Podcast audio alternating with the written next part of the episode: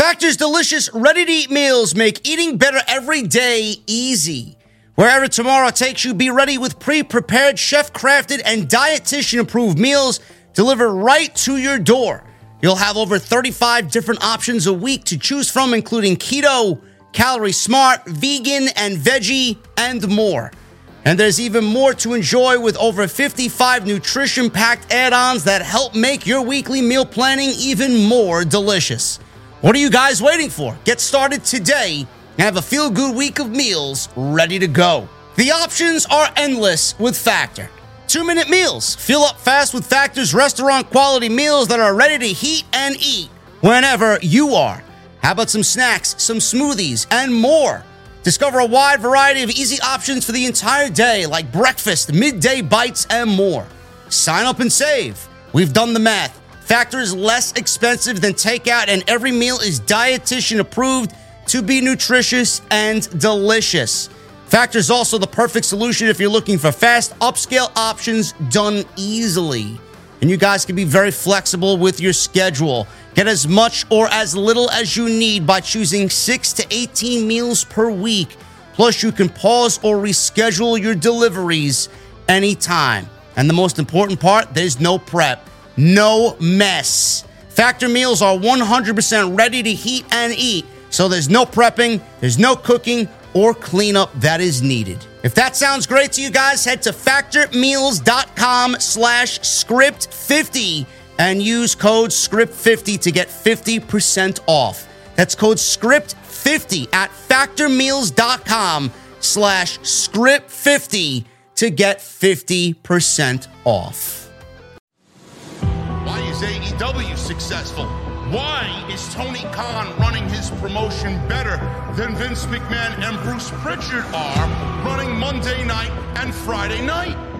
Long-term booking.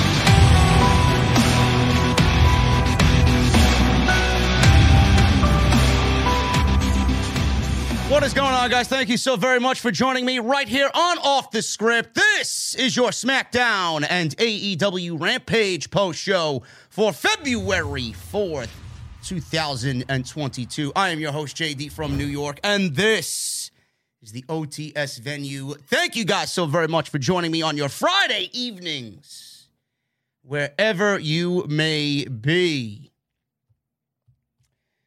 You know, I don't really want to start the show off with negativity, but I might as well get this out of my system right now, right at the top. I think you guys know where I'm going with this.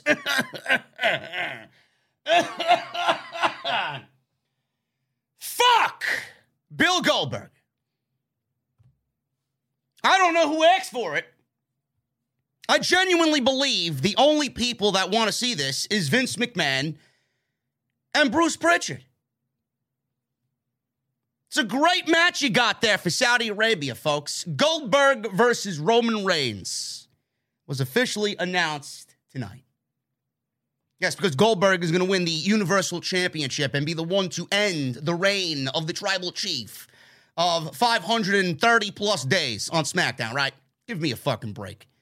Give me a break. I swear on everything that I own, I hope this match lasts three minutes. Most. Minimum. Minimum three minutes. Max four minutes. I don't know who possibly could be interested in seeing this match. And the, the, the, the great thing is, this guy has this match only left on his current W W E deal. W W E would be out of their fucking minds to buy another contract and buy the services of Bill Goldberg for another two years. So then that means we need four more Bill Goldberg matches. I don't want to see any more Bill Goldberg matches. I don't want to see any more of Bill's garage. I don't give a shit what cars he buys. I don't give a shit what his son is doing. I don't care. Get him the fuck off of television. Get him away from everything W W E. This match, Vince has wanted for two years.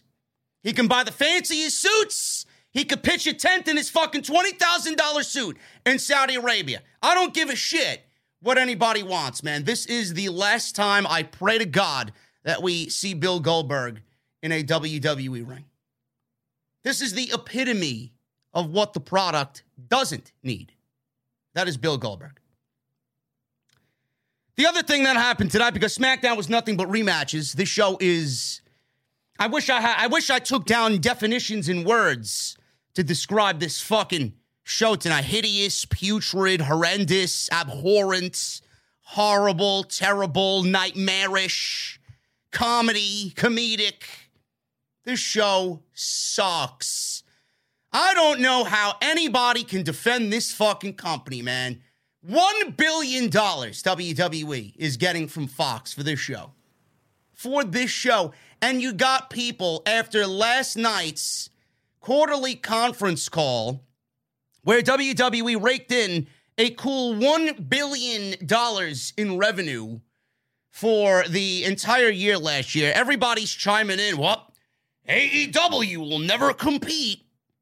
They're not actively financially competing with W W E. I don't know where Tony Khan laid that out in the mission statement.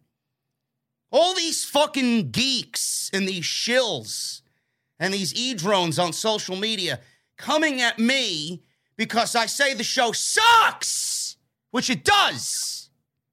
And their defense and only defense is, well, you, you know, they, they, they made a million and a billion, and next year they'll make a trillion, man. You know, they're making all this money, man. The stock is at fifty-four dollars a share. I don't give a shit how much money they're fucking making. Why are you concerned? Why is fucking fucking Billy Joe Bob four five three on social media with six followers? Why is he concerned with W W E's financial income? I don't get it. This is the only the only excuse that they use. Is that your excuse for the show sucking? I don't know why anybody is fucking defending this company. Why are you so concerned with what a stranger is making financially? People that don't even give a shit if you are alive or dead. Why do you care how much money they're making? Unless you're an executive, somebody in Titan Tower, a shareholder, somebody on Nick Khan's nutsack. Why do you care about what W W E is making? You do realize that they're producing the worst television in the history of the company, right? In the history of W W E, this is the worst television product of all time. No, but no, they, they made a billion dollars last year. That's great. That's great. I, I want to see that billion dollars be put into television, into creative. They got one billion dollars in the bank, and they're losing fucking audience week after week after week after week on a regular basis. I got one billion reasons why you shouldn't fucking watch the show, period. Charlotte Flair and Ronda, Rowdy Ronda Rousey. Looks like she actually had an afternoon nap this morning or this afternoon. Maybe got a good night's sleep last night. She showed up, shaking hands, slapping high fives, smiling. Looked like she uh, woke up on the right side of the bed this morning. She didn't say good morning to the Grim Reaper. She didn't have scones with fucking death itself this morning. Showed up on SmackDown after W W E conveniently teased that Charlotte Flair would be getting Sasha Banks at WrestleMania, which is something that I will go into when we talk about this. Charlotte Flair came out and she was told that Becky Lynch is wanting Ronda Rousey at WrestleMania and Ronda is going with Becky. And Sonya Deville, who I guess were was the mediator of this segment, the moderator per se, told Charlotte Flair that she needs to choose an opponent for WrestleMania. First of all, why are we leaving it up to Charlotte Flair to choose a fucking opponent? Is that how we do business? Is that how we conduct business on Friday night? No wonder the show is a fucking steaming pile of shit. You're leaving it up to Charlotte Flair to choose an opponent. What happened to management choosing the right woman for the job? You know, through wins and consistent television and good booking, right? No, but Charlotte Flair is going to be the one to choose her opponent, just like she was in the Royal Rumble, which would have defeated the entire purpose of her winning the Royal Rumble, her WrestleMania opponent, right? It's like W W E, the, the common theme for WrestleMania season is do everything ass backwards for WrestleMania thirty-eight. Why does Charlotte Flair get to choose her opponent? She could have chosen anybody. She could have chosen anybody. Shotzi Blackheart, Aaliyah, Natalya Neidhart. She could have chose Bayley, Asuka, somebody that's not even on the roster. She could have said Britt Baker, Thunder Rosa, Mercedes Martinez, Red Velvet. She could have named anybody. She could have fucking chose the teenage girl sitting front row this evening. Why is it up to her to choose an opponent? That just goes to show you that W W E is, right now, the worst I've ever seen it. The women's division is in complete shambles, even more so than I care to really, to really express to you guys. And number two, W W E had laid out Charlotte versus Sasha Banks. W W E may be thinking the same way that I am, that Ronda isn't going to make it till WrestleMania. Charlotte's not going to make it till WrestleMania. This match is going to be an utter failure going all the way till WrestleMania weekend, and we may need to add somebody that has more star power in the W W E ring than both of them. And that is Sasha Banks. Sasha Banks may be added to this match at WrestleMania. In fact, I actually hope she's added to this match because otherwise, I don't know what she's doing. So the rumors were true. Dave Meltzer was factually correct in this rumor. Charlotte versus Ronda is now official at WrestleMania. So now we have two WrestleMania matches in the books. Charlotte, Ronda, and Roman Reigns versus Brock Lesnar for the Universal Championship. The women's match will be for the SmackDown, obviously, Women's Championship. You know, I talked about this on Off the Script four oh nine, which is live on the channel right now. Go and check that out if you guys missed any of the content that I've uploaded this week. Why is W W E going with Ronda and Charlotte Flair at WrestleMania? Some may say, oh, well, it's the bigger match. Some may say it is the more legit match compared to uh, stick figure Becky Lynch nowadays. I get your point. I won't argue that. But the reason why this match is happening is not because of what you see on television. It's not because of Charlotte Flair looking more legit than Becky Lynch these days. It's not about what the bigger match is between Charlotte and Becky Lynch against Ronda Rousey. The reason why this match is happening is because Charlotte's been lobbying and politicking for this match for a couple of months now. So somebody must have clued her in. She must be in the know to know that Ronda Rousey was coming back at the Royal Rumble, and Charlotte Flair automatically put her name into the WrestleMania hat to go one-on-one with Ronda Rousey. Why would she do that? Why would she do that? I didn't hear reports about Becky Lynch lobbying for Ronda Rousey. She did that because Charlotte Flair is insecure. She did that because Charlotte Flair wants to think she's bigger than everybody else, but really she's not. She's actually the worst of the horsewomen. Charlotte Flair is not bigger than Sasha Banks, and Charlotte Flair is not bigger than Becky Lynch. She knows it, I know it, everybody knows it, everybody in the community knows it. Charlotte Flair is overrated. She's not the greatest of all time. She will never be the greatest of all time, no matter what a fake record title reigns, no matter what her resume says otherwise.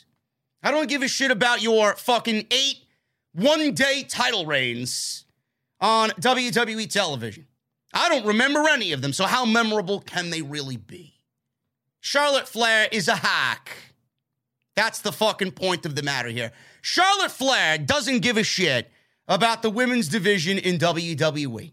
Charlotte Flair only cares about Charlotte Flair. I know this. You know it. Everybody knows it. Everybody in that fucking locker room, they won't tell me. They won't reach out to me personally, or you won't hear from a Sapp or a Meltzer or Wade Keller or fucking Mike Johnson. They, they won't report that news.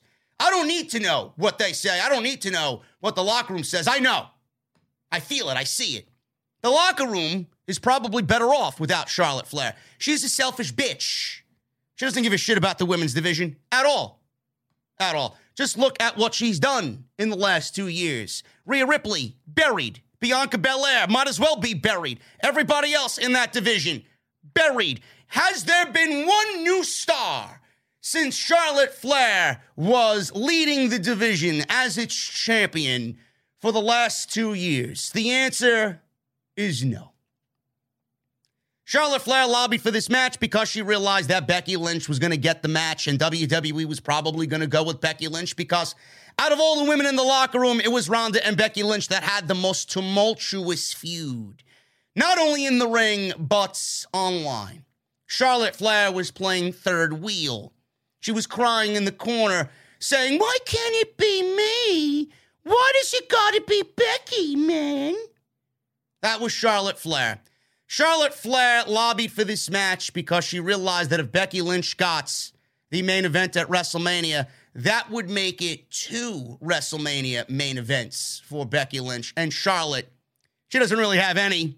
She's got that one triple threat match, but she was only added because, again, she politicked her way in when she really wasn't needed in that match. So she kind of undermined the system. She cut the line, and she's getting Ronda Rousey at WrestleMania.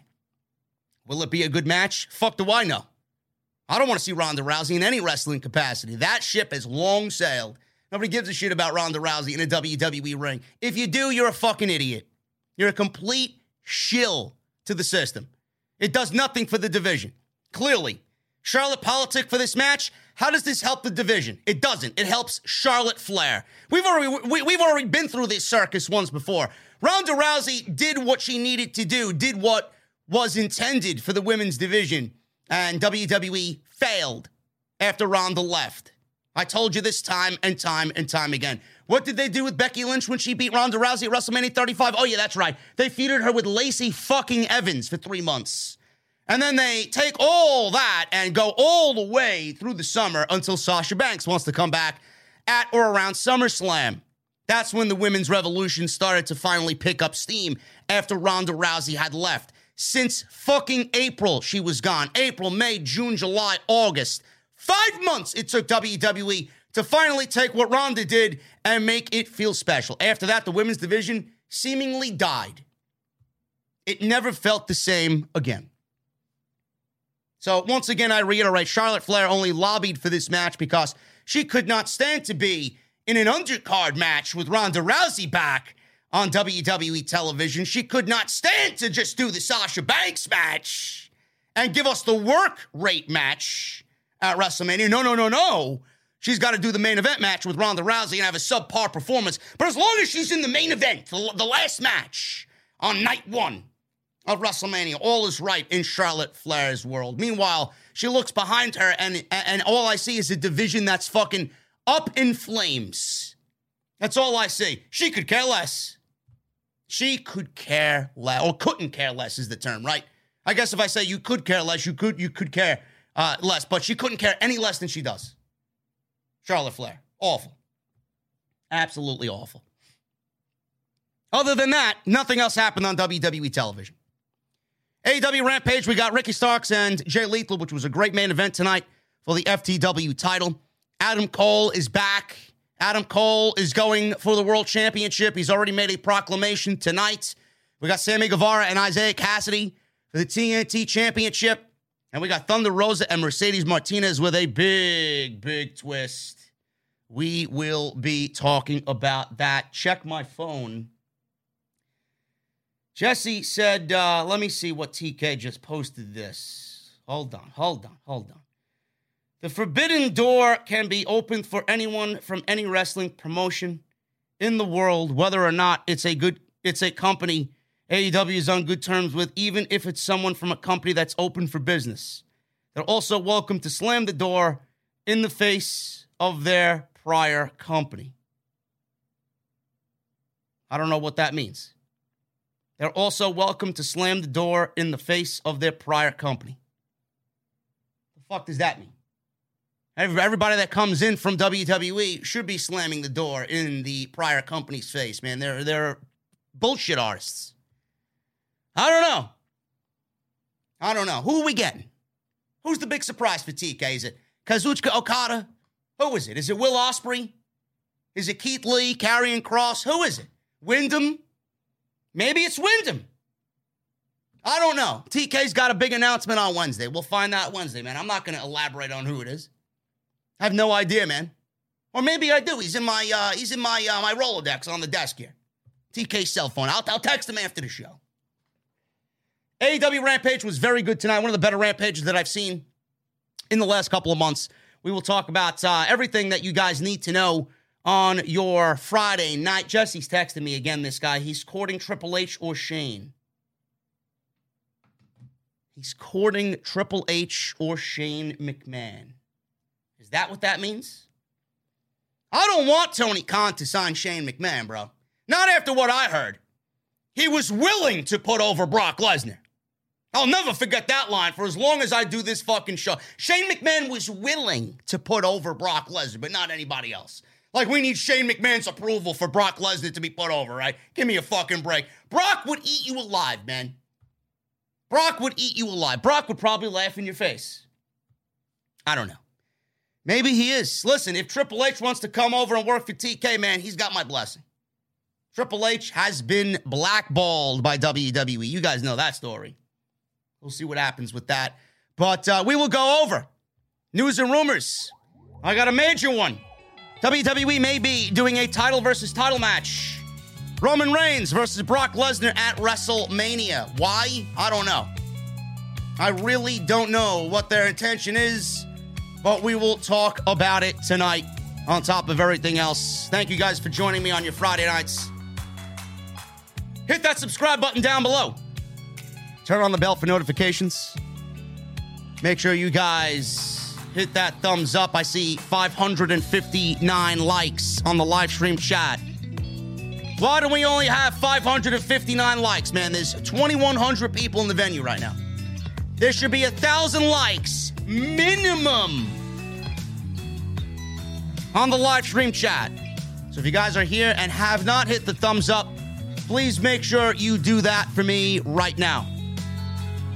Also, go and check out all the other videos that you might have missed on the channel, man. There is a ton of stuff, and there will be moving forward, man. I'm having a really, really great time doing the podcast on Tuesday and Thursday. If you missed anything this week, covering all the Shane McMahon drama, go and check it out. It's on the homepage right now, on top of Monday Night Raw and A E W Dynamite, where I flew solo because Jesse got his fucking ass kicked in Chicago. We will find out who the culprit is on Wednesday, apparently, Jesse was telling me. I don't know who it was. Believe me, I don't know. It's not a work. It's not a work. This is a complete shoot. No idea what the fuck's going on, man. Apparently, he was beat up. His wife was there, and he got beat up. I don't know. Or maybe his wife wasn't there. Maybe he went alone. Maybe he told her, listen, honey, stay home. The snow, the road, the icy roads. I'll go. I'm going to go risk my life to get beat up by Thunder Rosa and have her throw tacos in my face. And then I'll come home smelling like fucking mild taco sauce and sour cream. Because Thunder Rosa appreciates sour cream, bro. I know she does. She got to. She's got to. Anyway, follow me on Twitter at J D from N Y two oh six. That's Twitter and Instagram. Tonight's sponsor for the show is Honey. Join honey.com slash scripts. You want to know where Jesse buys all those fancy taco seasonings and ingredients? Honey. They even do food, man. Honey.com slash script. Or join honey.com slash script. I want to thank them for once again supporting the show. And listen, man, we got A E W Dynamite in Atlantic City next week. If you guys are listening to me, we're having a meet and greet, man.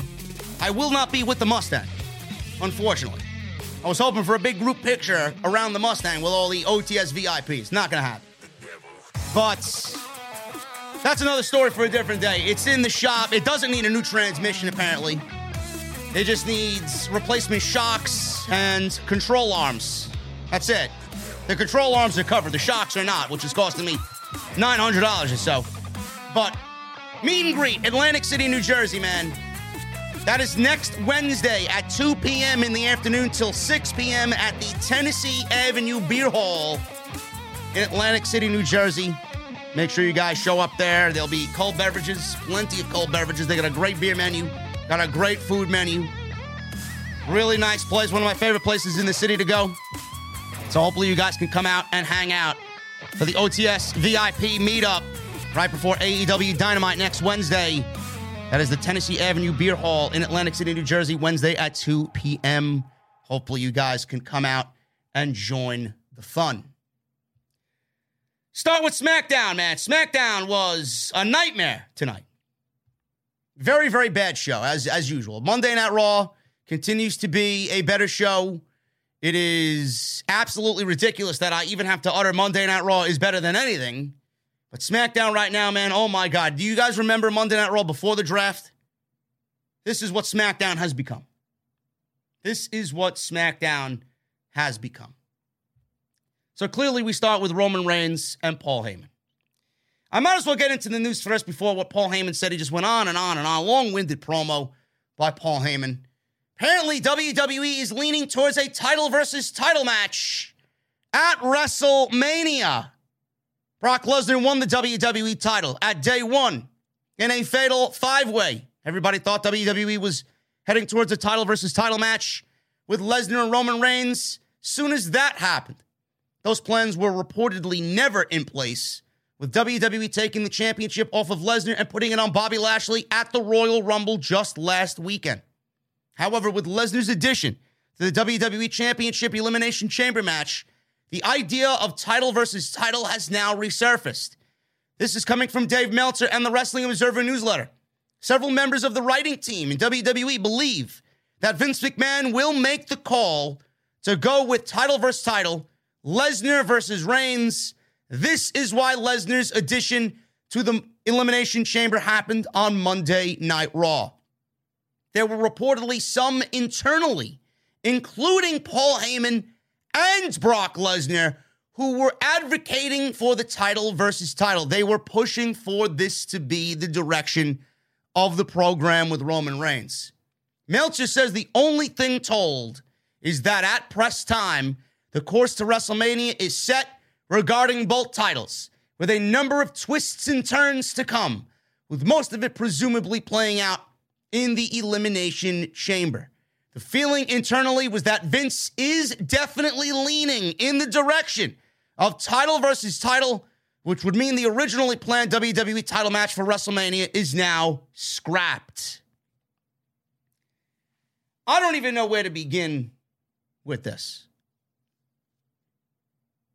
I don't understand why Brock Lesnar lost the W W E Championship to Bobby Lashley if this is where you wanted to go. If this is the direction that you wanted to go, then Brock Lesnar should have defeated Bobby Lashley at Royal Rumble, and we shouldn't have Brock Lesnar in the Elimination Chamber.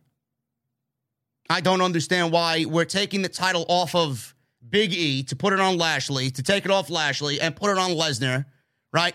And or take it off Lesnar and put it on Lashley, rather. So we go from Big E to Lesnar, Lesnar to Lashley, and now Lashley back to Lesnar?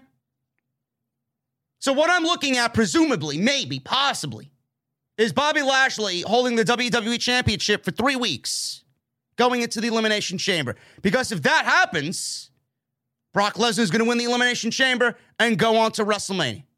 I don't think there's another pay-per-view in place before WrestleMania. This is it. This is the last show. I'm not sure if W W E's doing Fastlane this year. I pray to God they don't. We don't need a fucking Fastlane to WrestleMania. I've always thought that was cringe and absolutely unnecessary. So if Vince wants to do a title versus title match, why are we getting, why are we getting Lesnar beating, or Lashley rather, beating Lesnar at the Royal Rumble? Only for Lesnar to then enter the Royal Rumble at number thirty and win the Royal Rumble. And now he's in the Elimination Chamber and going to win the W W E Championship. Lesnar's doing something in the chamber that's seemingly somebody should be doing at WrestleMania by winning the Royal Rumble. If Brock Lesnar wins the Royal, if Brock Lesnar won the Royal Rumble and wins the Elimination Chamber, you do realize that you negate the Royal Rumble. You make the Royal Rumble absolutely irrelevant for the road to WrestleMania. I don't know if anybody's going to be okay with that. That's not the way it should should be booked. It's not the way it should really go. I don't know why you did what you did then, if this is the original plan. W W E should have absolutely kept the title on Lesnar and give somebody else the Royal Rumble. You've now made the Royal Rumble, if this is what you're going with, if this is what they go with, you've made the Royal Rumble completely fucking useless. The only reason, the only thing that I want to see come out of this, if this is the direction that you're going, is Lesnar Reigns title, title, and we end the brand split. If you are not planning to end the brand split and unify both of these fucking titles with Reigns retiring the Universal Championship, I don't know what the fuck we're doing this for. I don't know what you're doing this for. You think it's a bigger selling point for WrestleMania, title versus title? I don't give a shit about title versus title. I don't think Roman Reigns should be losing to anybody. So how predictable is it really going to be? In my eyes, very predictable. Because you're looking at this entire storyline revolving around Roman Reigns. You've done literally everything step by step to make this about Roman Reigns. Lesnar is just another piece to the puzzle. If you're doing title versus title and this is what you want to do and it's not official yet and this is where you want to go and, and Heyman and Lesnar advocating for it, you need to end the brand split. There's no other reason for this match to be taking place if that is the case. W W E has fucked up WrestleMania season. If Lesnar wins the Elimination Chamber, I'm going to tell you this again. It renders the Royal Rumble absolutely fucking meaningless. You've absolutely bypassed the Royal Rumble to do what you do in the Elimination Chamber. The Elimination Chamber is going to come off as more important than the Royal Rumble on the road to WrestleMania. Instead of doing what we all wanted you to do from day one, which was title versus title, title versus title, and the brand split, champion versus champion, you could have given somebody else the Royal Rumble and done Roman Reigns versus Brock Lesnar on night one in the main event, and then the winner of the Royal Rumble challenge whoever the champion is on night two. Go the New Japan Pro Wrestling route with their Wrestle Kingdom shows that they t- that they do and have take place over two nights. Why didn't anybody think about that scenario? W W E is absolutely out of their fucking minds. Out of their minds. They don't know what they want to do. There's not one solid plan. There's not one fucking plan in place where they say, you know what, we're going to go with it. This is it. They want to give you twists and turns. I don't want twists and turns. Not if it fucking ruins everything else before it. I don't want any twists and turns with Brock Lesnar.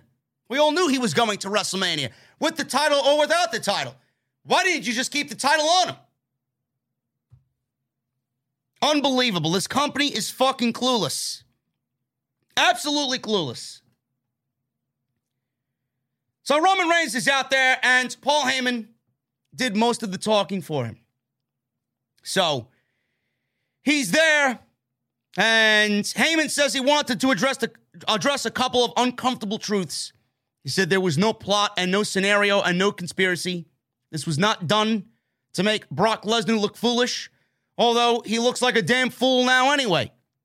Heyman said the trajectory of the industry unfolded in front of their eyes. He said in Chicago, he acknowledges he made the biggest mistake of his career.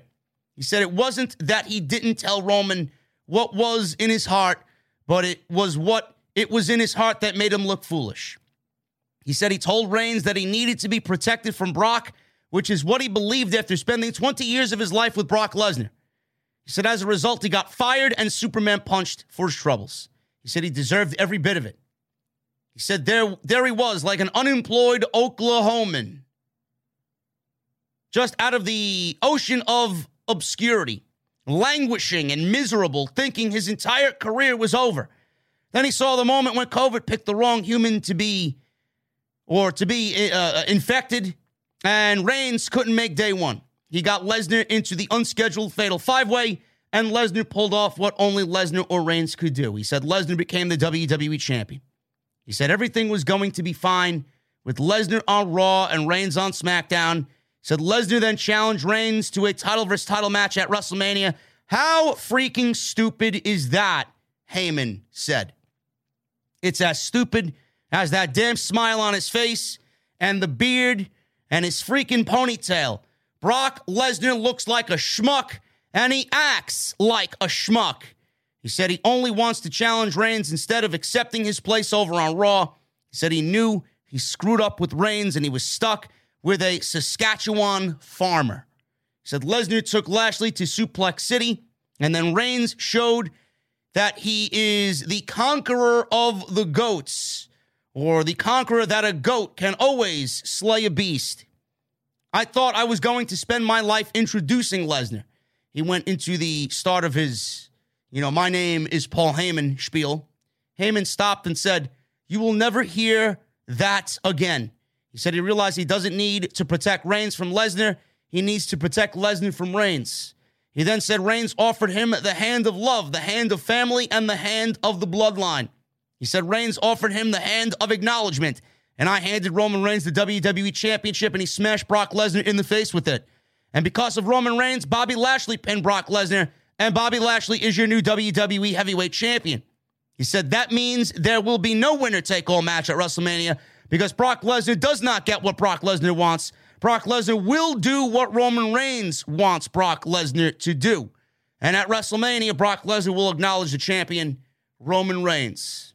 He then said, everybody acknowledge your tribal chief, Roman Reigns. Heyman said, finally, in conclusion, this is O K C's chance to show a worldwide audience that they, too, can acknowledge their tribal chief. All of a sudden, Goldberg's music plays. Roman doesn't get anything in here verbally. And Goldberg's music plays. Reigns is looking at Goldberg, staring a hole in him. Got this confused look on his face. Goldberg enters the ring. Chants of Goldberg. He said Reigns is his next victim at the Elimination Chamber. Or I acknowledge you, Roman, he says. I acknowledge you as my next victim inside the Elimination Chamber pay-per-view. And Michael Cole said this one was supposed to happen two years ago at WrestleMania, but it never took place. But it looks like it will happen in two weeks. This was fucking ridiculous. Fucking ridiculous. You got all this shit. Nobody knows how fucking stupid this looks. You got all this shit that Paul Heyman is just going on and on and on about. And, and Paul Heyman's telling a story.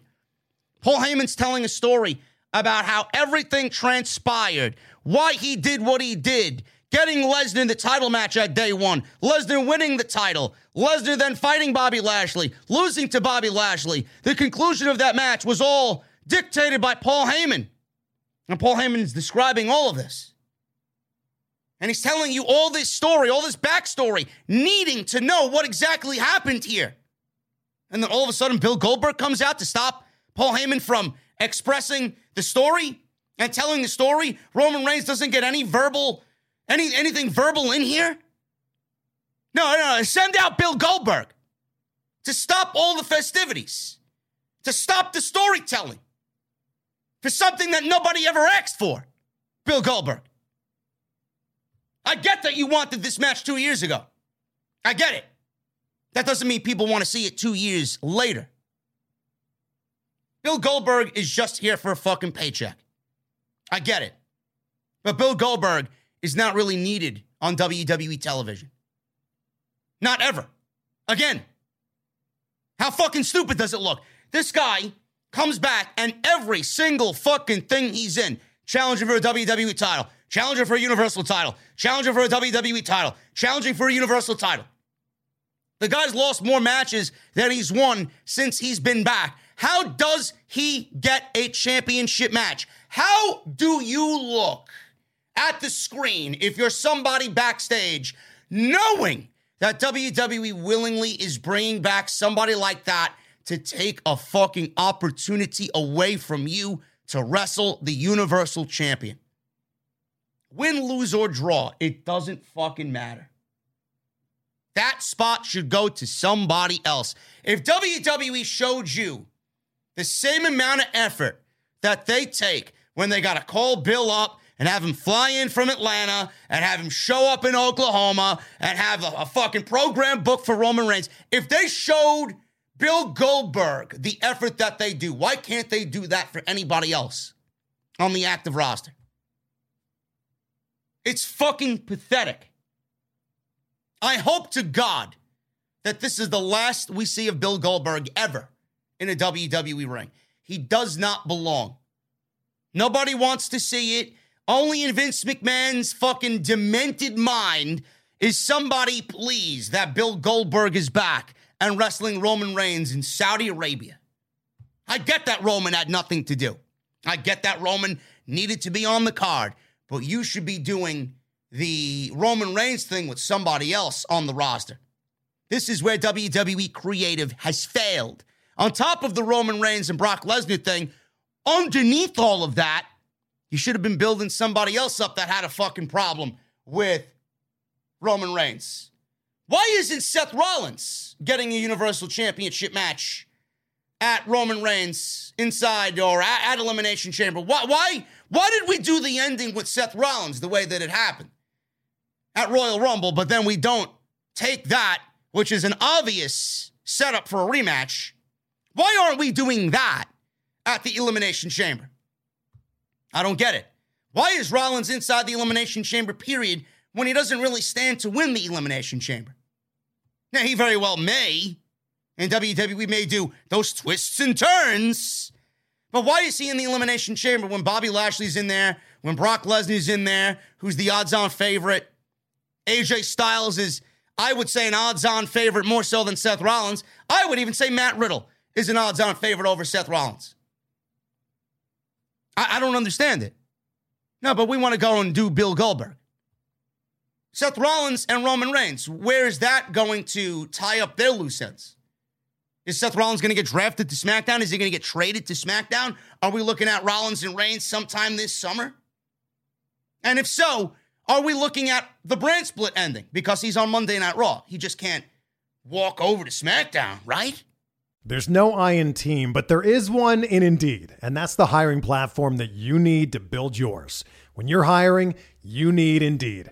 Instead of spending hours on multiple job sites searching for candidates with the right skills, Indeed's a powerful hiring platform that can help you do it all. One of the things I love about Indeed is that it makes hiring all in one place so easy because Indeed does the hard work for you.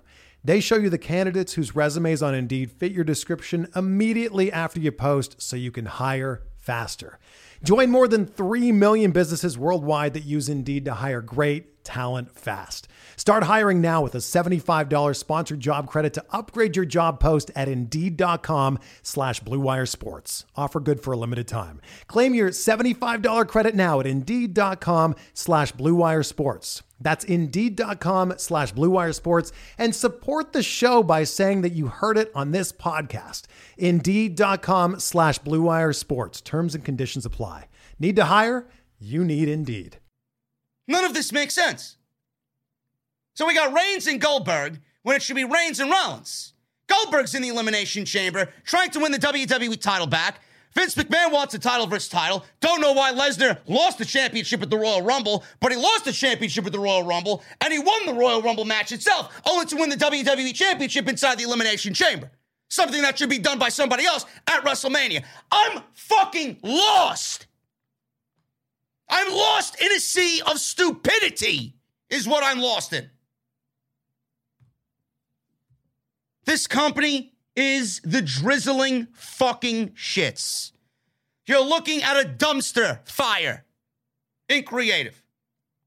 You thought that WrestleMania logo at the Royal Rumble was set ablaze for accidental reasons. No, that was God telling you that this WrestleMania season is going to be a complete dumpster fire. That WrestleMania sign was on fire for one very specific reason. Because this WrestleMania season is a complete bust. It's a complete fail. Everybody knows that Brock Lesnar's going to win this match. You do not, and Vince, this is the Vince thing. This is the Vince thing. Vince is not going to actively promote something or put the thought in your head if he's not thinking it. Vince is not going to promote a match that he knows is not going to happen. He's putting that out there. He's saying title versus title. He's having Reigns and Lesnar and Heyman mention title versus title. Why do you think he's done that? Why do you think that's in the script? Or why do you think Paul Heyman is being ordered to say that and include that in his promo? It's because Vince is thinking it. Vince wants to do it. And more than likely, the creative team, they know better than anybody, right? They're working in this fucking dumpster fire. If they think it, they feel it, they see it, then more than likely it's going to happen. Vince doesn't need them to write anything. Vince is going to go and do what he needs to do or, or what he wants to do. So if they see it firsthand, more than likely it's going to be a thing. And if it's said on T V, there's even more of a reason that it's actually going to happen. Now, if you're Vince McMahon, what are you doing? What are you doing? Bobby Lashley versus who at WrestleMania? Right? Bobby Lashley versus who if he retains the title? Nobody. That's not a WrestleMania match. He wants WrestleMania to be the most stupendous WrestleMania of all time. Whatever the fuck that means. Bobby Lashley doesn't really mean, to me, stupendous. I have A J Styles win the fucking Elimination Chamber. I have A J Styles challenge Edge for the W W E Championship at WrestleMania. That's what I'm doing. You want stupendous? You do A J Styles versus Edge. Randy Orton versus Matt Riddle. And Lesnar versus Roman Reigns is not title versus title. But if you're Vince McMahon and you're looking at the biggest headline for WrestleMania that you could do this year, what are you doing? You already got Ronda versus Charlotte.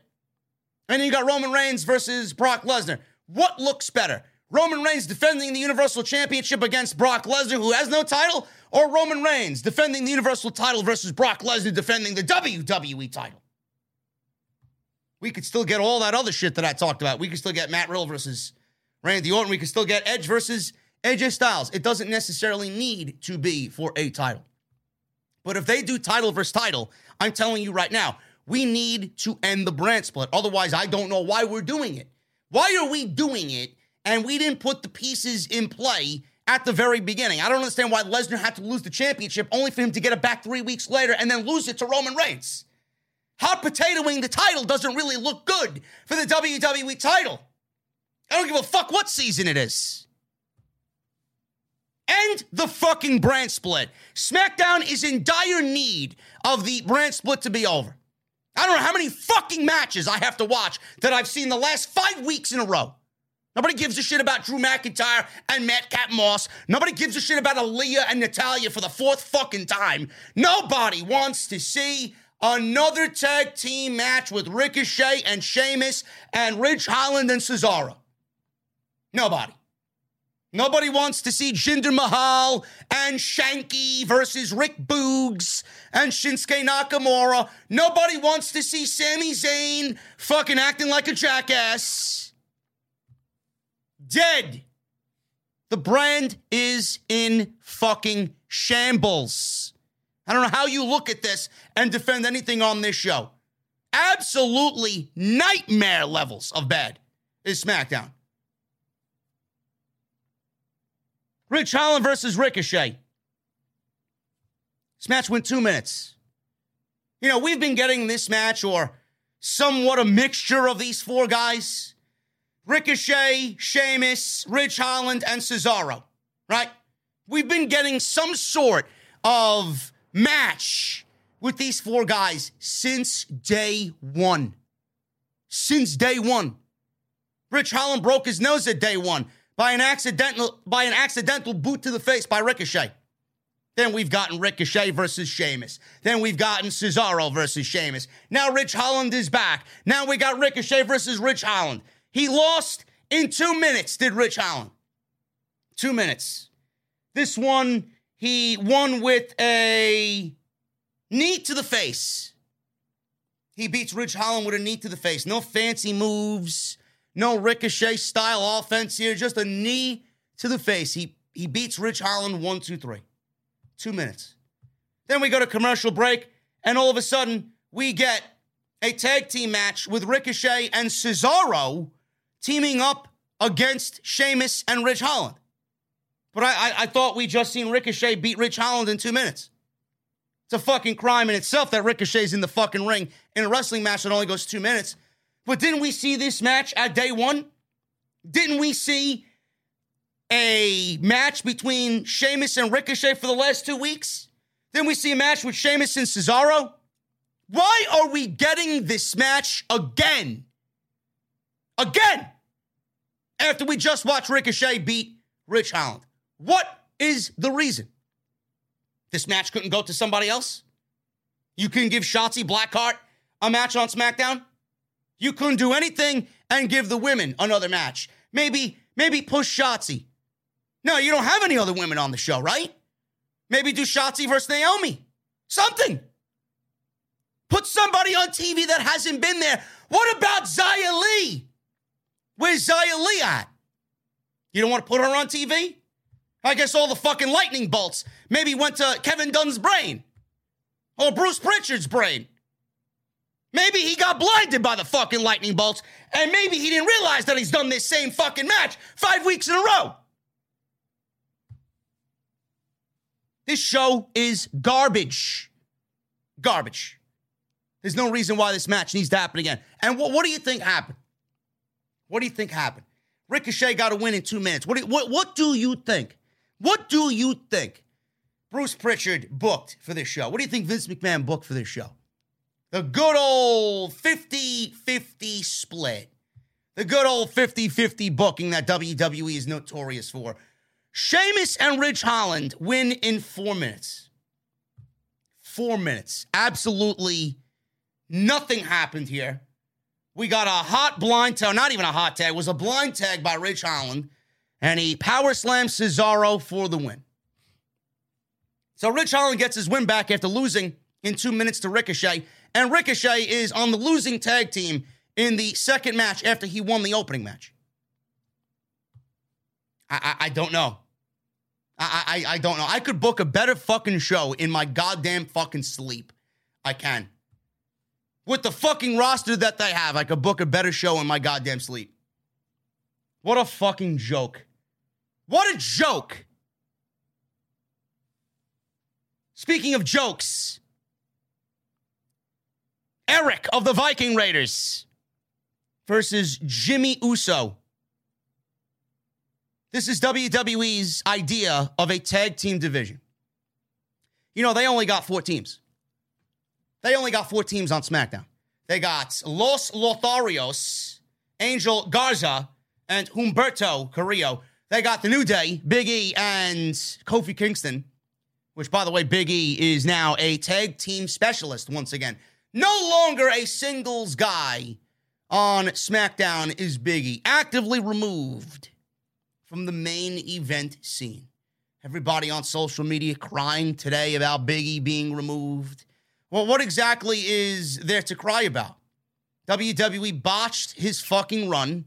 W W E botched from day one Big E's title run. They gave it to him when he did not need it. They gave it to him when he did not deserve it. They gave it to him at the wrong time. It was not the moment for Big E to be W W E champion. You see, they made Big E the W W E champion because they felt like hot potatoing the title or hot shotting the title would have brought in bigger ratings. It drew nothing. W W E gave the title to Big E to pander to the social media mob. They gave the W W E title to Big E to do some fucking narrative agenda pushing bullshit. That's why they gave Big E the W W E championship, only to take it off of him and book his entire reign as if he was the biggest fucking loser, not only in the New Day, but in the annals of W W E championship history. I don't think he's won a match. When it counted, on a big level show, I don't think he's won a fucking match as W W E champion. All you need to see is Roman Reigns versus Big E at the Survivor Series, man. Go back and watch that match. I watched that match with fucking owl eyes. That match was all you needed to know. The way that they booked Big E in that match was not to be on the same level, not even fucking close, not even the same, not even the same building as Roman Reigns. Roman Reigns dominated that match. That was all I needed to see. And then they book this bullshit on Monday Night Raw where Seth Rollins and Big E gets turned into a triple threat, and then a fatal four-way. Roman gets COVID. Lesnar's making Lesnar's in the match, making it a fatal five-way. And Brock Lesnar, of all the fucking people in that match, he could have pinned anybody in that match. Could have been Rollins. Could have been Kevin Owens. He pins Big E to be the W W E champion when he could have pinned anybody in that match and gotten the same fucking result. And Big E unceremoniously dumped out in the Royal Rumble, wasn't he? Weren't you guys pissed that he got dumped in the Royal Rumble the way that he did in the time that he did? What he like? He didn't even last five minutes. Big E is a failure in the eyes of W W E. Ratings lows, no interest. Everybody wanted him to be W W E champion. Where were you people coming out watching the show? Oh, that's right. You want to fucking stir up shit on social media and then get your way and then not support the way that W W E gave you. That's great. You're all fake and you're all bullshit artists. That's what I saw. Because if Big E was such a great fucking champion, everybody would have come out to watch. Here's the fucking clue, folks. He wasn't. He wasn't anywhere close. And now he's stuck with Kofi Kingston in a dead tag team division that may be the worst in all of wrestling. Enjoy that. Enjoy that. Kofi never got his rematch. Big E chimed in and said Kofi was never getting his rematch. It was a crime that he never got. Now Big E's in the same boat as Kofi. They could fucking float up the river crying that they never got their fucking rematch. And here's a fucking spoiler, folks. It ain't coming. It ain't coming. Ever. Sorry. You want to talk about a big ending? There's your fucking big ending. Apropos that that is his finishing move, the big ending. Don't at me. You don't like it? Go listen to somebody else shill your bullshit on why Big E won the W W E title. If W W E wanted to give you Big E winning the W W E title, they should have absolutely kept Bobby Lashley as the W W E champion. Bobby Lashley versus Brock Lesnar should have been booked for WrestleMania, with Bobby Lashley and the New Day feuding and Big E getting revenge, cashing in that Money in the Bank briefcase at WrestleMania and winning the title and being the only second person in history to cash in that briefcase at WrestleMania. That would have been a memorable moment in front of one hundred thousand fucking people. No, but nah. We'll give it to him on a Monday Night Raw in Boston, Massachusetts, where the show drew a one fucking five. Yeah, that's a great fucking first impression, right? It's a great first impression, right? Give me a fucking break. Viking Raider Eric. This is W W E's idea of a tag team division. You got the New Day feuding with fucking Los Lotharios, and then you got the Viking Raiders feuding with the Usos. So clearly they can't do anything against any other teams, right? See, you see, if W W E had actual tag teams in the division, you could have done the Viking Raiders against some other team, right? You could have had them get a win going into the pay-per-view. Then the Usos can show up next week, and they could get a win on paper on uh, on SmackDown before the pay-per-view. And I don't know, maybe these teams get victories on T V. Maybe these teams, maybe these teams de- develop some sort of consistency going into the Elimination Chamber pay-per-view. Oh, no, no, no. No, the W W E's perfectly content with operating a tag team division with four fucking teams, right?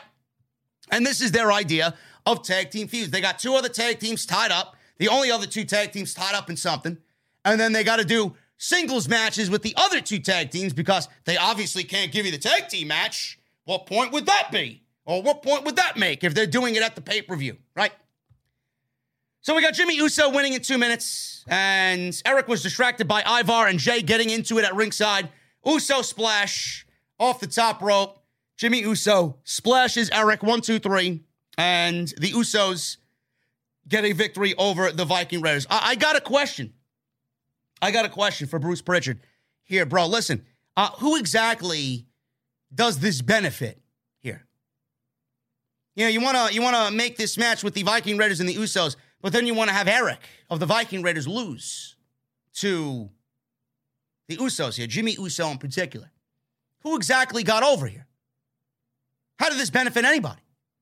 So next week, W W E's probably going to give you Ivar versus Jey Uso, and they'll have Ivar probably go over, so the champions lose on national television in a non-title capacity, and then that is enough for Bruce Pritchard to build up a feud and develop some sort of dilemma between the Usos and the Viking Raiders. Am I on, am I on the script for next week, Bruce? Am I right? How close am I?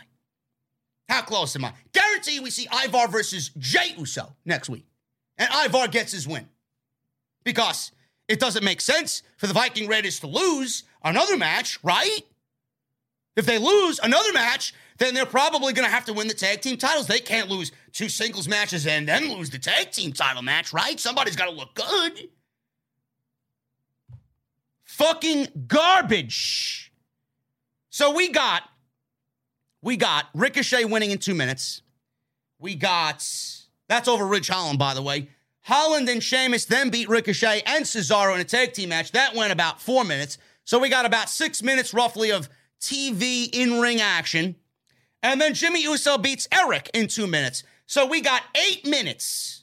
Eight minutes of in-ring T V action on SmackDown in the first forty-five minutes. The opening promo segment went about twenty, twenty plus minutes with Paul Heyman and Roman Reigns with Bill Goldberg. It's unbelievable. Two minutes. It's like they two-minute you to death on SmackDown. Uh, how long is this match going to go? Two minutes. How long is this match going to go? Three minutes. How long is this match going to go, Bruce? ninety seconds. I mean, what, what type of what type of outcomes are these? It's like they two you to death. Natalya versus Aaliyah. Again. Three weeks in a row. They're really milking this. Uh, Aaliyah, three seconds and seven, uh, three, three sevens. What, what is it? Uh, three point one seven seconds. So fucking stupid. They made a fucking t-shirt out of it. They can't even be original with their goddamn t-shirt designs. three point one seven seconds for Aaliyah. So Aaliyah wins in four minutes. They both went back and forth early. Natalya was yelling at the referee for whatever reason. Aaliyah threw Natalya around ringside. She threw her into the barricade. She gets back in the ring. Natalya doesn't make the referee's ten count. And Aaliyah beats Natalya again, this time by countout. Four minutes. So now we're up to twelve minutes in-ring action in the first fifty, fifty-five minutes or so of the show. Aaliyah is as boring as everybody else. There's nothing special about her. W W E's trying to get this three point one seven second thing over. It's not getting over. Nobody gives a fuck. Nobody gives a shit. How long does it take somebody to fucking change the channel from SmackDown because it's fucking terrible garbage? three point one seven seconds. I'm going to make my own fucking three point one seven second t-shirt with a fucking remote control on the goddamn thing. Awful. Natalya is as boring as fucking bathwater. Drew McIntyre. He made his way back. He was in the middle of the ring and he said, the headline said he would be lucky to be ready by WrestleMania and he might need surgery. It's going to be out a very long time. Meltzer.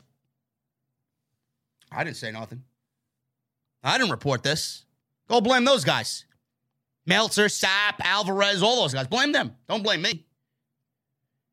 He said his doctor told him there was no way he'd be ready for the Royal Rumble. He said he told the doctor he could kiss his ass. He said he went straight into rehab three times a day, six days a week, worked himself to the bone, and now he's back. He said the Royal Rumble came down to himself and Lesnar. He said he and Lesnar will cross paths again someday, but now his attention is fully on these idiots, Corbin and Madcap Moss, who tried to end his career. Happy Corbin then comes out and the sounds of remote controls being picked up from tabletops in the living room worldwide are being heard. He walked out with a microphone, unfortunately, and he asked Drew McIntyre if it was worth it coming back and being thrown out of the ring like a sack of garbage by Lesnar. He said he failed. Madcap entered the ring from behind, Drew with his sword, felt him coming, and pointed the tip of the sword at Madcap. He told Moss, listen, listen, you're here now. I want to hear all these funny jokes that you were uh, blasting off on T V while I was watching at home and watching in rehab. I, I want to hear a funny, dro- a, a funny joke from Madcap Moss. So Moss looks scared, obviously. Anybody pointing a, a sharp object at him, obviously, is going to be terrified. Make me laugh, funny man, he tells Madcap Moss. He says, what does a criminal found not guilty have in common with the main event of WrestleMania? They're going to get off scot-free. Get it? Scot-free? Because McIntyre's from Scotland. Yes. Did I laugh? I smirked. More of a ridiculous laugh, more of a ha-ha-ha, that's a ridiculous joke than an actual comedic joke. You know what's funny? This creative team. You know what's a joke? Bruce Prichard. I, I don't know, man. I, I don't know who finds this to be entertaining. Corbin was laughing like a fucking geek in the aisleway. Drew then laughed. Moss felt Drew was really approved by this, but Drew then gave him a claymore. He says he's going to make their lives hell every single week. He said, this is just the beginning. Drew's music played as Corbin then was yelling at McIntyre from the ramp. And W W E, they booked Drew McIntyre versus Madcap Moss at the Elimination Chamber match. Or not, it's not an Elimination Chamber match, but they, they did it, uh, McIntyre versus Madcap Moss at Elimination Chamber. Imagine being Drew McIntyre and you got to fly all the way to Saudi Arabia to wrestle Madcap Moss. Didn't these guys wrestle a day one? Like, why are we doing this again at the Elimination Chamber? It's unbelievable to me, man. Unbelievable to me. This is what they got Drew McIntyre. And, and what's next? They're, they're going to do McIntyre versus Corbin at WrestleMania? My God. And Ali is the one who doesn't have any creative direction. Can you imagine that? Uh, but we got to see Corbin and Madcap Moss every fucking week. Sami Zayn. Love me some Sami Zayn. He was at the Jackass Forever press event. Johnny Knoxville then interrupted Sami on the red carpet. He told Sami that he's not welcome here. Security dragged Sami away. Knoxville then was zapping him with a taser from behind. Sami turned and yelled at him. His security was holding him back. Somebody told me that Sami Zayn is actually in the movie. I'm not really sure if that is the case or not, but that remains to be seen. Sami was complaining to Adam Pearce and Sonya Deville that they actually had the audacity to show this clip from the red carpet premiere. He asked when he gets his Intercontinental title match that he's earned. Sonya Deville said next week. Sami says he needs more time after being zapped. Pearce then offered February fifteenth, two weeks from now. Sami agreed. Pierce asked if they can invite Knoxville. Sami said, that wasn't funny, and he stormed off. Natalya then barged in and said Aaliyah has never legitimately beat her, so next week she wants a rematch again, four weeks in a row, in a match that can only end via pinfall or submission, dungeon style, meaning the Hart family dungeon. That's what she implied there, dungeon style. Deville said yes. Natalya was very pleased. Jinder Mahal versus Shinsuke Nakamura. This one went three minutes. Rick Boogs had an unfortunate circumstance happen to him this evening. There were no sounds coming out of his guitar amp tonight. He was shredding on the microphone with the guitar, and he did not have any guitar licks coming out of the P A system.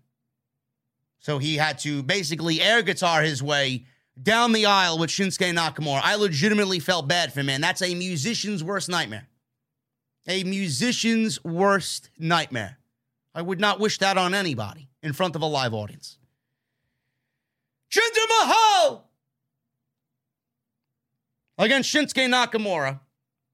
Shinsuke Nakamura has not defended the Intercontinental title since September. Since September. What are we doing here? What are we doing here? And then there are geeks that tell me that a brand split will not help the W W E product. Really? Really? I don't know how you see it that way. Because if I got to watch Jinder Mahal on national television every fucking week, I think we got a fucking problem. Three minutes. Two minutes. Four minutes. Three minutes. I don't think one match went over fucking ten minutes, but the tag team match on this show. Jinder Mahal didn't even get a fucking entrance. Shinsuke Nakamura got an entrance. Sami Zayn was on commentary. Sami said nobody's better than him in the ring, and he's going to show Nakamura that. when he gives him the fight of his life. Shinsuke Nakamura is at his best when I'm in the ring, which Shinsuke Nakamura said Sami Zayn. I actually have to call factual information on that. Their takeover match in Texas. Oh, oh my goodness, man. You don't, you don't know a Sami Zayn Nakamura match unless you go back and watch that match, man. Takeover Texas. Oh my goodness. Holy shit, what a fucking classic. Nakamura's debut in W W E?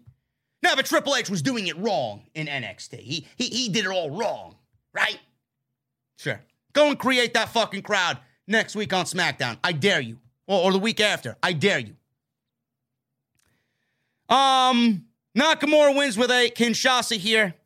It's pretty much it. An ugly-looking Kinshasa. Jinder Mahal, uh, listen, I would not be surprised if Jinder Mahal is on the list of Nick Khan's budget cut list coming after WrestleMania. The guy is utterly worthless. He serves no purpose in the W W E. None. Nakamura wins in three minutes. Adam Pearce and Sonya Deville were talking backstage. Naomi barged in and said that she had to know she was coming for her after what happened at the Royal Rumble, meaning Naomi. She challenged her to meet her in the ring in five minutes. That would be more than any match that happened on SmackDown tonight. Five minutes. Five minutes. Sonya said she had a meeting and a ton of emails to answer. Naomi asked about, what about next week? Sonya said that won't work because um, I'm giving you a match against Charlotte Flair for the SmackDown Women's Championship. So Naomi didn't believe her, obviously. Pierce then said, well, listen, you may not believe her, but you can believe me. That match is happening next week on SmackDown. Naomi smiled and then uh, kind of gave Adam Pearce a fist bump. Naomi and Charlotte have worked well together in the past, but Naomi is not winning the SmackDown Women's Championship. It's not happening. There's no reason for that to, unless, I mean, unless, I mean, if they want to do Naomi beating Charlotte Flair next week, and Naomi is the SmackDown Women's Champion, maybe we get Naomi going into WrestleMania as the SmackDown Women's Champion. And maybe we have Naomi versus Sasha Banks at WrestleMania. And we get Charlotte versus Ronda in the main event without a championship. Oh, I, I don't know. I mean, that's the best of both worlds here, right? I don't know. I don't know. We got Kayla Braxton interviewing Natalya. I uh, fell asleep for the thirty seconds that, th- that this was on my T V screen. She asked what a dungeon-style match is. Natalya said she's going to tell her in person, meaning she's going to tell Aaliyah. Aaliyah. In person. She knocked on the door to the women's locker room, and out comes Xia Li. Xia Li comes out, and she looks at Natalya, and she walks away. No lightning. No lightning. I was disappointed. We got no lightning. We got no uh, Ninja Turtle moves. All right, we got nothing. Um, we got Los Lotharios. Humberto.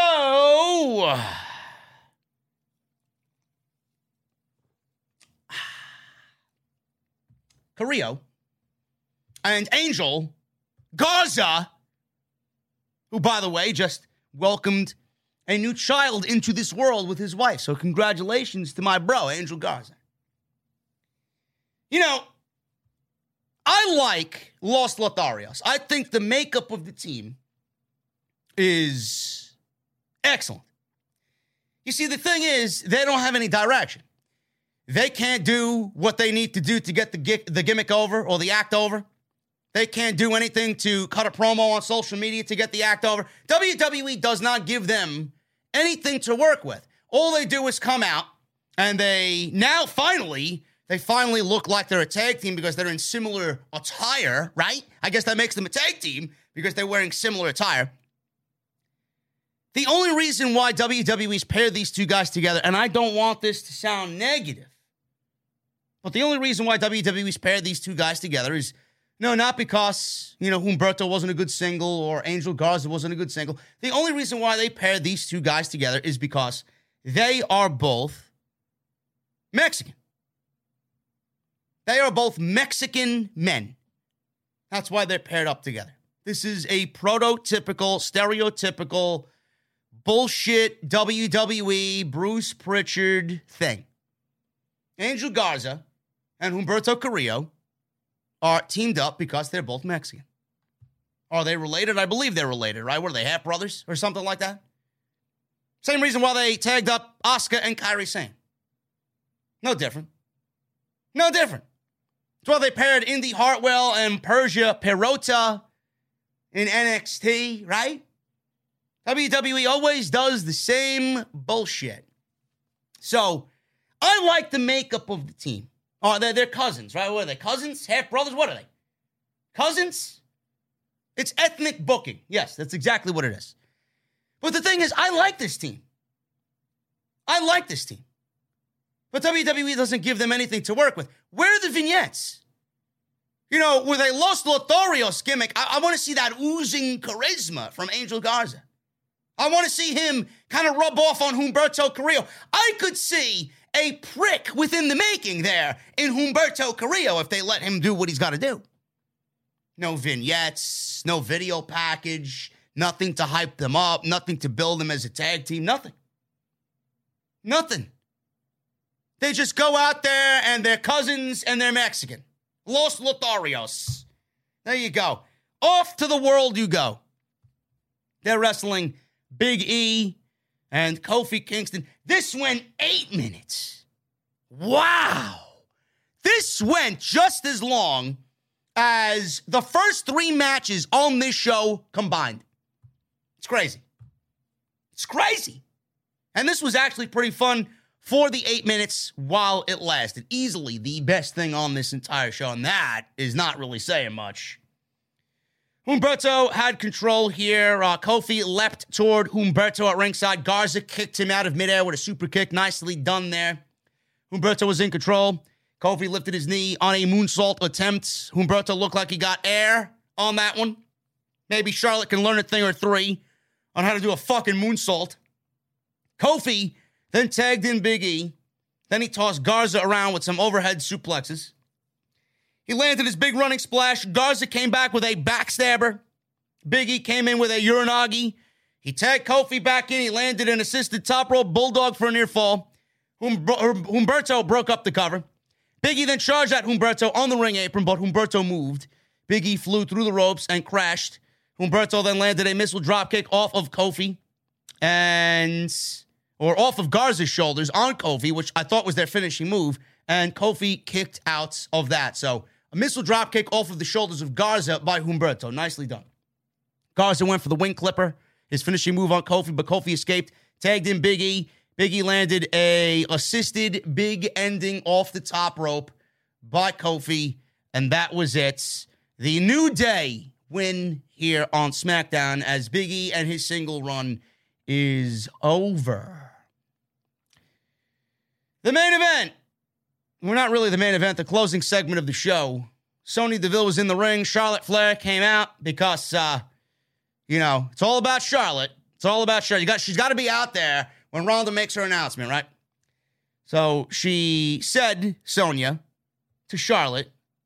She talked with Becky Lynch, who informed her that Ronda Rousey has chosen Becky Lynch to be her opponent at WrestleMania. She said she expects a contract in her hand on Monday night. She said after Charlotte beats Naomi, she will be in need of a WrestleMania opponent. She said she can choose her WrestleMania opponent. Charlotte said she has become the most dominant champion in W W E in recent years, while Rousey has been playing video games, farming, and having a baby. She then congratulated her in the most snarkiest of ways. She said she'd be worried for Ronda if she chose her at WrestleMania.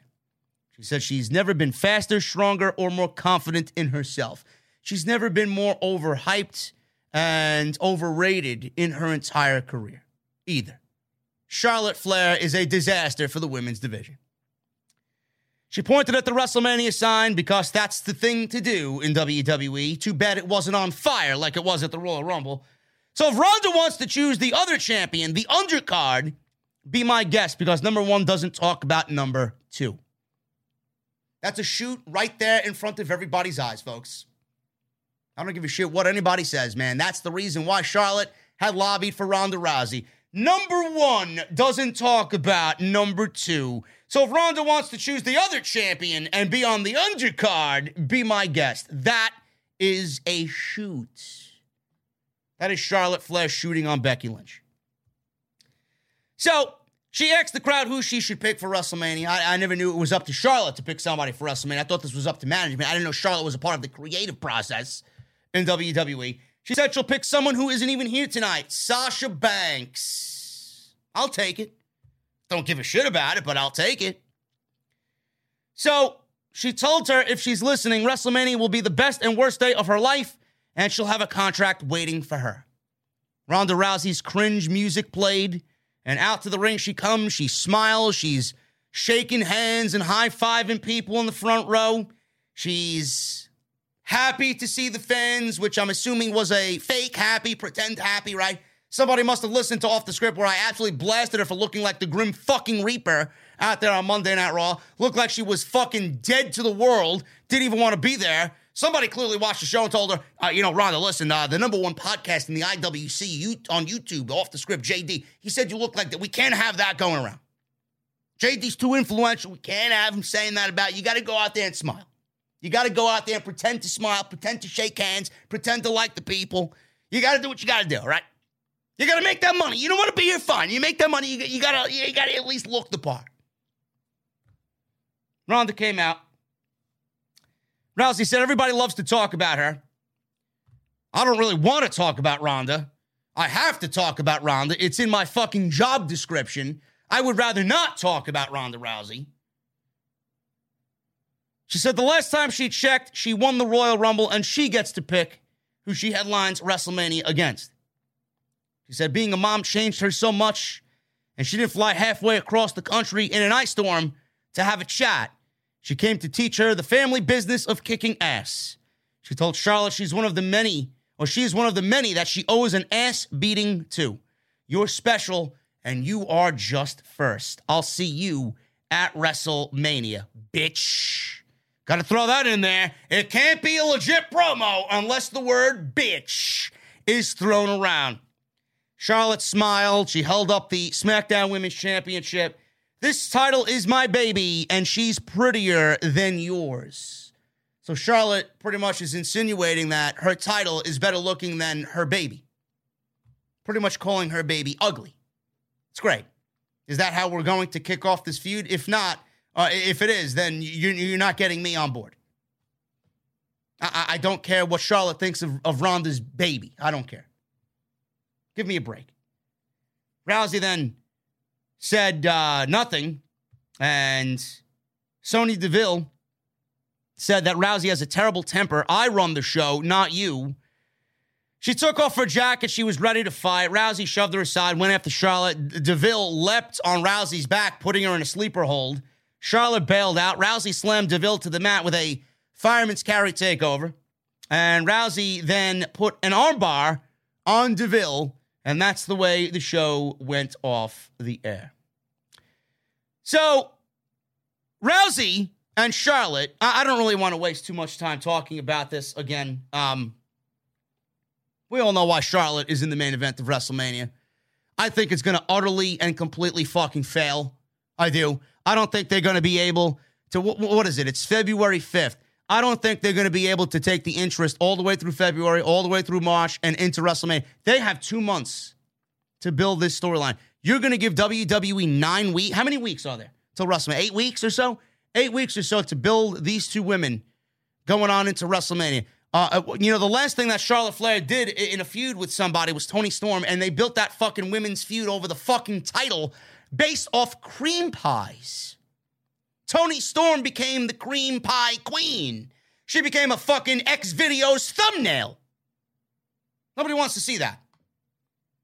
These are the same people that you are going to entrust with Ronda Rousey and Charlotte Flair and building a fucking feud going into WrestleMania.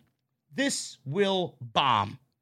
Absolutely, unequivocally fucking bomb and fail. You know, Charlotte Flair mentioned Sasha Banks. I'll have a contract waiting in the mail. I wonder if that was a red herring. I wonder if that was a line thrown in there. because W W E could potentially have Sasha Banks on the back burner. And W W E could have Sasha Banks in the pipeline to maybe be thrown into this thing and make it a triple threat match. Maybe she could use that to weave herself into the storyline. Maybe she does get a contract. Maybe she does get a contract and has it signed, and now Sasha Banks is a part of this thing. If they do Sasha Banks and get her involved, it would be a lot more interesting of a story.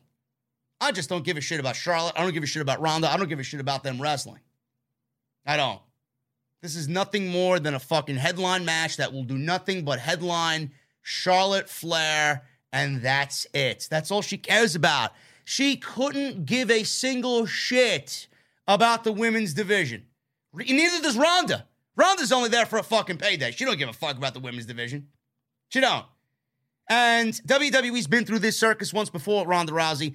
They did what they needed to do with Ronda. They got the women's division over.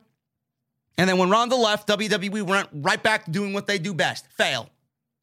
Nobody was put over. Nobody was put over. Unbelievable how people just fucking sit there and willingly bend over and take whatever W W E is giving them right up the fucking asshole. It, it doesn't interest me.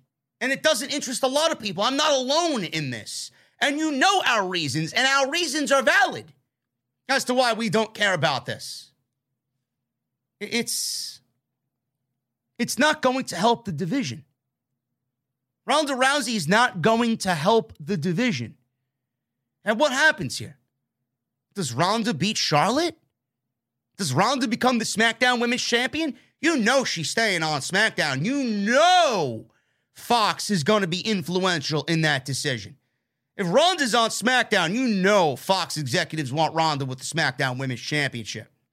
You got to be out of your fucking mind to not think that they're going to give Ronda the SmackDown Women's Championship. They want Ronda versus Sasha. I don't know who else is there on that show that Ronda's going to be going up against. I don't. They better do something fast because Ronda versus Aaliyah ain't going to cut it. That ain't going to buy pay-per-view, man. I'm sorry. What do we do here? Does Charlotte beat Ronda? And what happens then? What do we get then? What, what good is Ronda at that point? She's here for a year. Clearly, she's going to win the women's championship. I don't know. I don't know. What, Ronda, Ronda's coming in to lose all her matches, right? Is that what I'm supposed to believe? SmackDown was absolutely egregious. Absolutely terrible. We're going to get into Rampage. We got twenty-three hundred people tonight on the live stream, man. I appreciate you guys very much for joining me tonight on Off the Script. If you guys are in the chat, hit that thumbs up. Hit that thumbs up. We got nine hundred twelve. If you guys have not hit the thumbs up yet, please go and do so. We are only less than eighty away from one thousand. That is the goal tonight.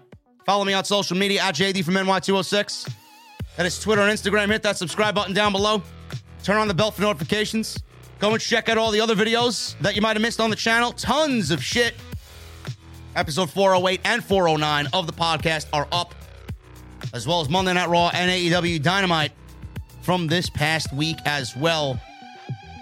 And make sure you guys go check out my sponsor for today's show, man. Today's show is sponsored by my good friends over at Honey. I know you guys love saving money, man. I know you guys love shopping online like I do. I know you guys love saving money. You see that promo code looking at you at the end of your checkout, and you're scouring the internet for codes, looking on various websites, and nothing seems to work. Nothing seems to work. Thanks to Honey, all that goes out the window, man. Manually searching for coupon codes is now a thing of the past. Honey is the free shopping tool that scours the internet for promo codes and applies the best one it finds to your cart. Honey supports over thirty thousand stores online, and they range from sites that have tech, gaming products, popular fashion brands, and even food delivery. Imagine you're shopping online at one of your favorite sites. You go to check out, and the Honey button drops down, and all you have to do is click Apply Coupons. Wait a few seconds, and Honey does the search for you for that site. And if Honey finds a working coupon, you guys are going to save that money and watch those prices drop. There are a couple of things that I do, man. You know, I'm always looking to upgrade my office. I'm always buying stuff for the office. I'm going to move into a bigger office sooner or later. I'm always looking for stuff to upgrade my dream office. I use Honey to get all that stuff done. My fur babies, my cats, their favorite toys and food, Honey. This chair that I'm sitting in, this razor chair, honey. Everything I saved money on using honey. If you don't have honey, man, I don't know why you don't. seventeen million members have saved over two billion dollars in savings. It's literally free. It downloads in seconds. And by getting it, you guys are supporting me and the podcast. I would never recommend, and you guys know this, I've been saying this for years, I'd never recommend anything I don't use. So make sure you guys go and do that, man. Join honey dot com slash off the script. That is join honey dot com slash off the script. And I want to thank them for once again supporting the podcast right here on Off the Script. We are going to get into the A E W Rampage portion of this show, man. Once again, once again, I want to be, uh, I, I want to, I want to make sure you guys are aware that we got the meet and greet, okay? A E W Dynamite's taking place in Atlantic City, New Jersey next Wednesday. I will be in Atlantic City, as I do live a block from the beach in Atlantic City, okay? I will be there. I will be at the Tennessee Avenue Beer Hall on Tennessee Avenue. It is very easy to find. You can't miss it. There's free parking. It's going to be great. I can't wait to see you guys. Come on out. If you're going to Dynamite in New Jersey, man, I'll be tweeting it and Instagramming it. I'll be there from two to six. O T S V I P meet and greet. Tennessee Avenue Beer Hall in Atlantic City, New Jersey, right before A E W Dynamite. I will not be going to Dynamite next week. I will be going home to do the live stream with Jesse, and I will be live on YouTube. But uh, make sure you guys come on out. It's going to be a great time. Beer, food, really good conversation. Pictures. It's going to be a really, really good time. So make sure you guys mark that down on your calendar. And uh, I will see you guys next Wednesday in Atlantic City at two p.m. A E W Rampage was excellent tonight. Get Wendell out of the chat. Get him out. Actually, you know what? I'll do it. Wendell, go fuck yourself, bro. Rampage sucked. Get out of here, bro. Rampage was one of the better shows that I've seen in months. I thought this show was great tonight. We got four matches. Adam Cole opened up the show. Baby. He defeated Evil Uno in, there's that two minutes again. Two minutes. Adam Cole beats Evil Uno. Evil Uno didn't even get an entrance. Adam Cole got an entrance. And he beat up Evil Uno easily, man. Started off with a pump kick. Uh, he didn't really let up. Uno came back with a hanging neck breaker and a clothesline. Uno went for a senton. Cole got his knees up. Cole followed up with a high knee super kick, and then Cole lowered the boom. One, two, three. Adam Cole gets the pinfall victory. Adam Cole then cut a promo on everybody legitimately. He cut a promo and he was really, really angry about what had happened in previous weeks with Orange Cassidy. He seemingly is upset with all the negative things that is being said about him on the internet. I felt Adam Cole's anger in this promo, and I loved it. This is Adam Cole that we need. This is the Adam Cole that we deserve. And this is the Adam Cole that will be on your television screens for the majority of his A E W run. This was great. After the match, he talks about Orange Cassidy, and he talks about everything that had happened on the internet. He takes the mic. He mentions everyone he's beaten since he's arrived in A E W. He mentioned legitimately everybody. What do all these men have in common? They are all a part of Adam Cole's undefeated run in A E W. Cole says he is still undefeated because his loss to Orange Cassidy last week was unsanctioned.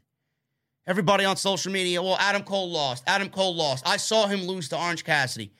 I don't see you projecting this same energy to the other two unsanctioned matches that we've gotten in A E W.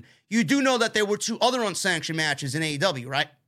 Thunder Rosa versus Britt Baker. I didn't see him. I didn't see many people chiming in about that match and fucking being destructive on social media about that match. Where, where were you guys? Where was that energy when that match concluded?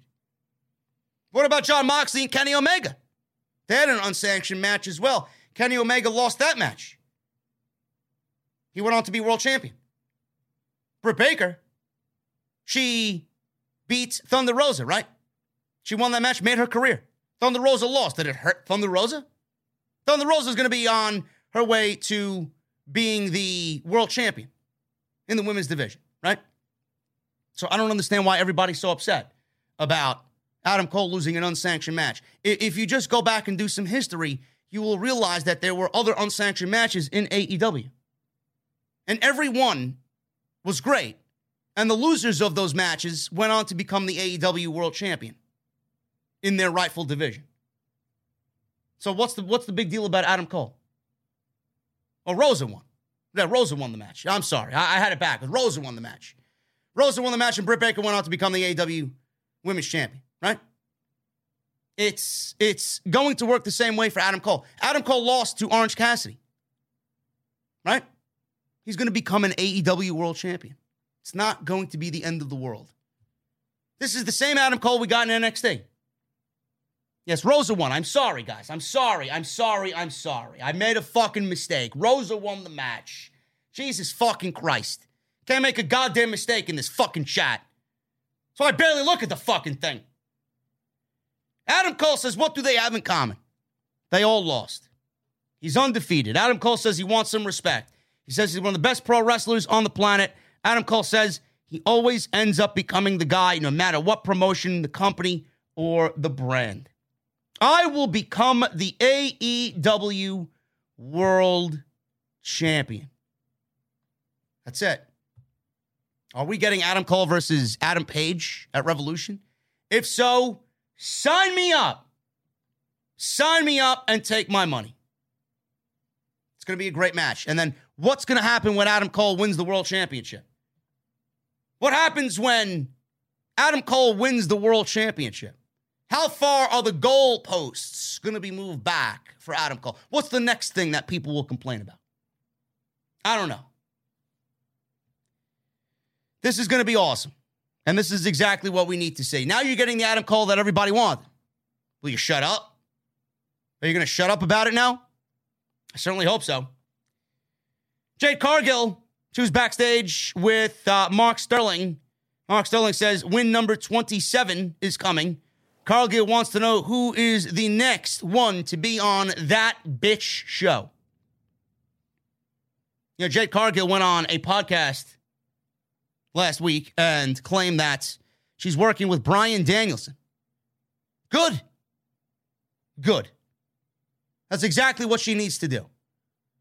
And it's a great thing that she said that, because if Bryan Danielson is lending his time to train you, if Bryan Danielson is teaching you what to do and what not to do, and clearly Bryan Danielson believes in you and sees something in you along with everybody else. And that goes to show you the level of competitor and person that Bryan Danielson is. So, I love it. And hopefully she gets better. Hopefully she gets better.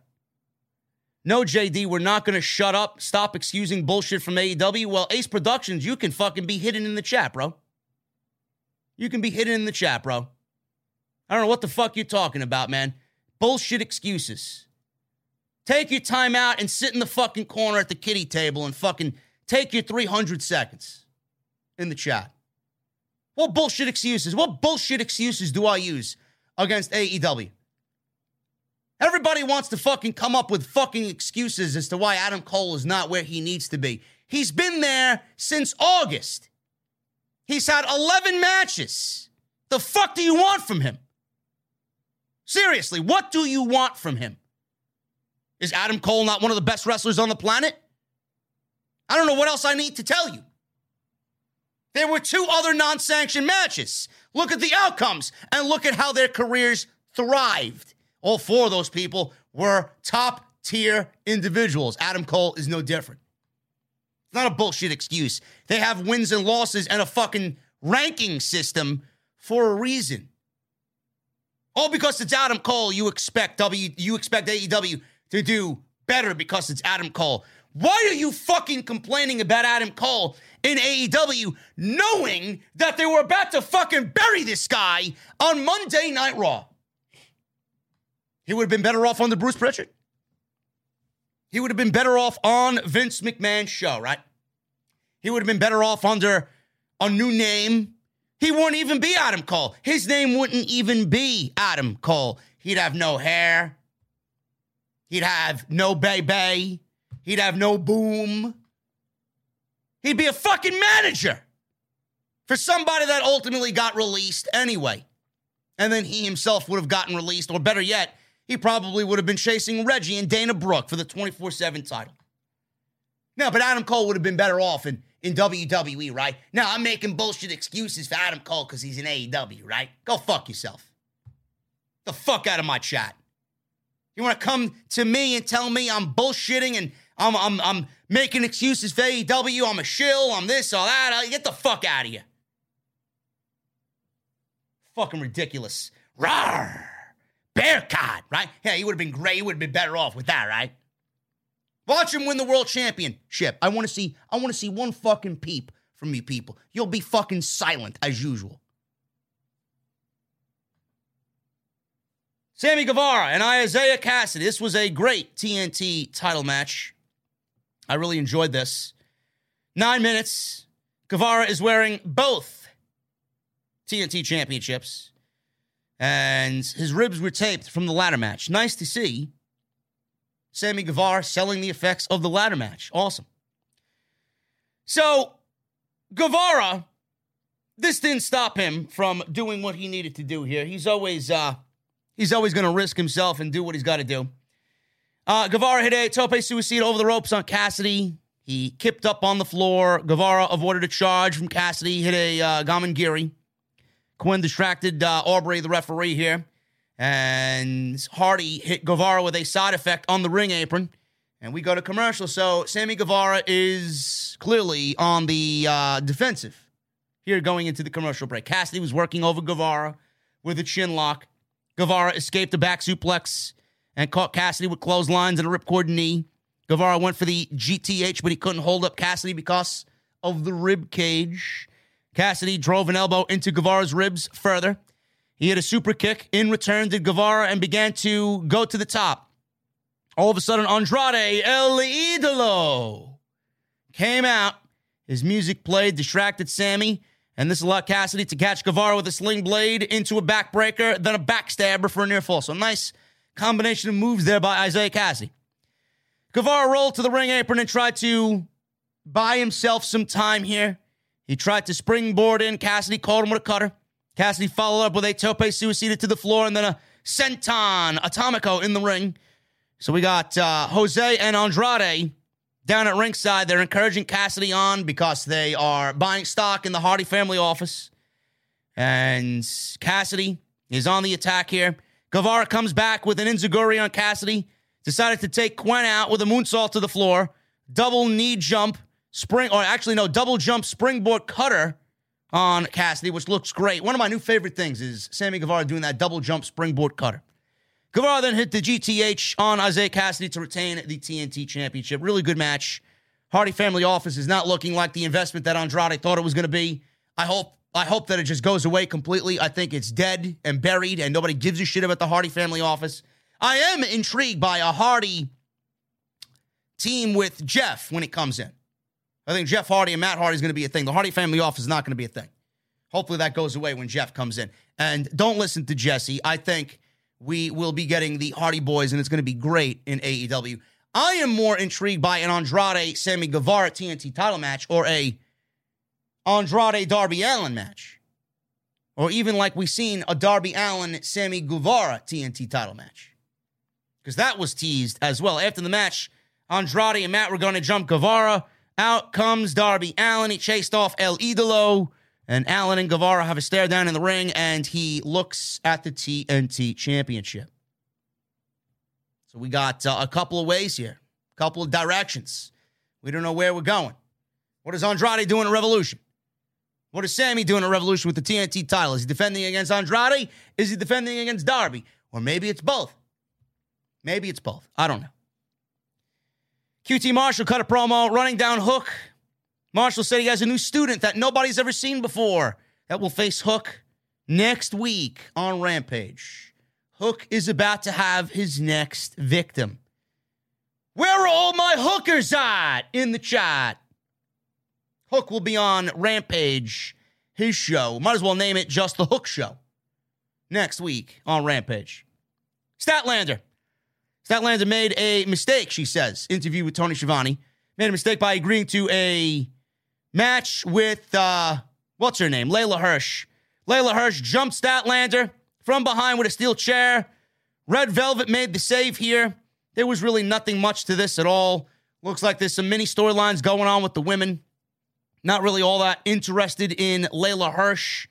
Layla Hirsch apparently isn't acting professional, says Chris Statlander. And Hirsch attacked her with a steel chair. Mercedes Martinez. This was excellent with Thunder Rosa. This is exactly what the women's division should look like this year.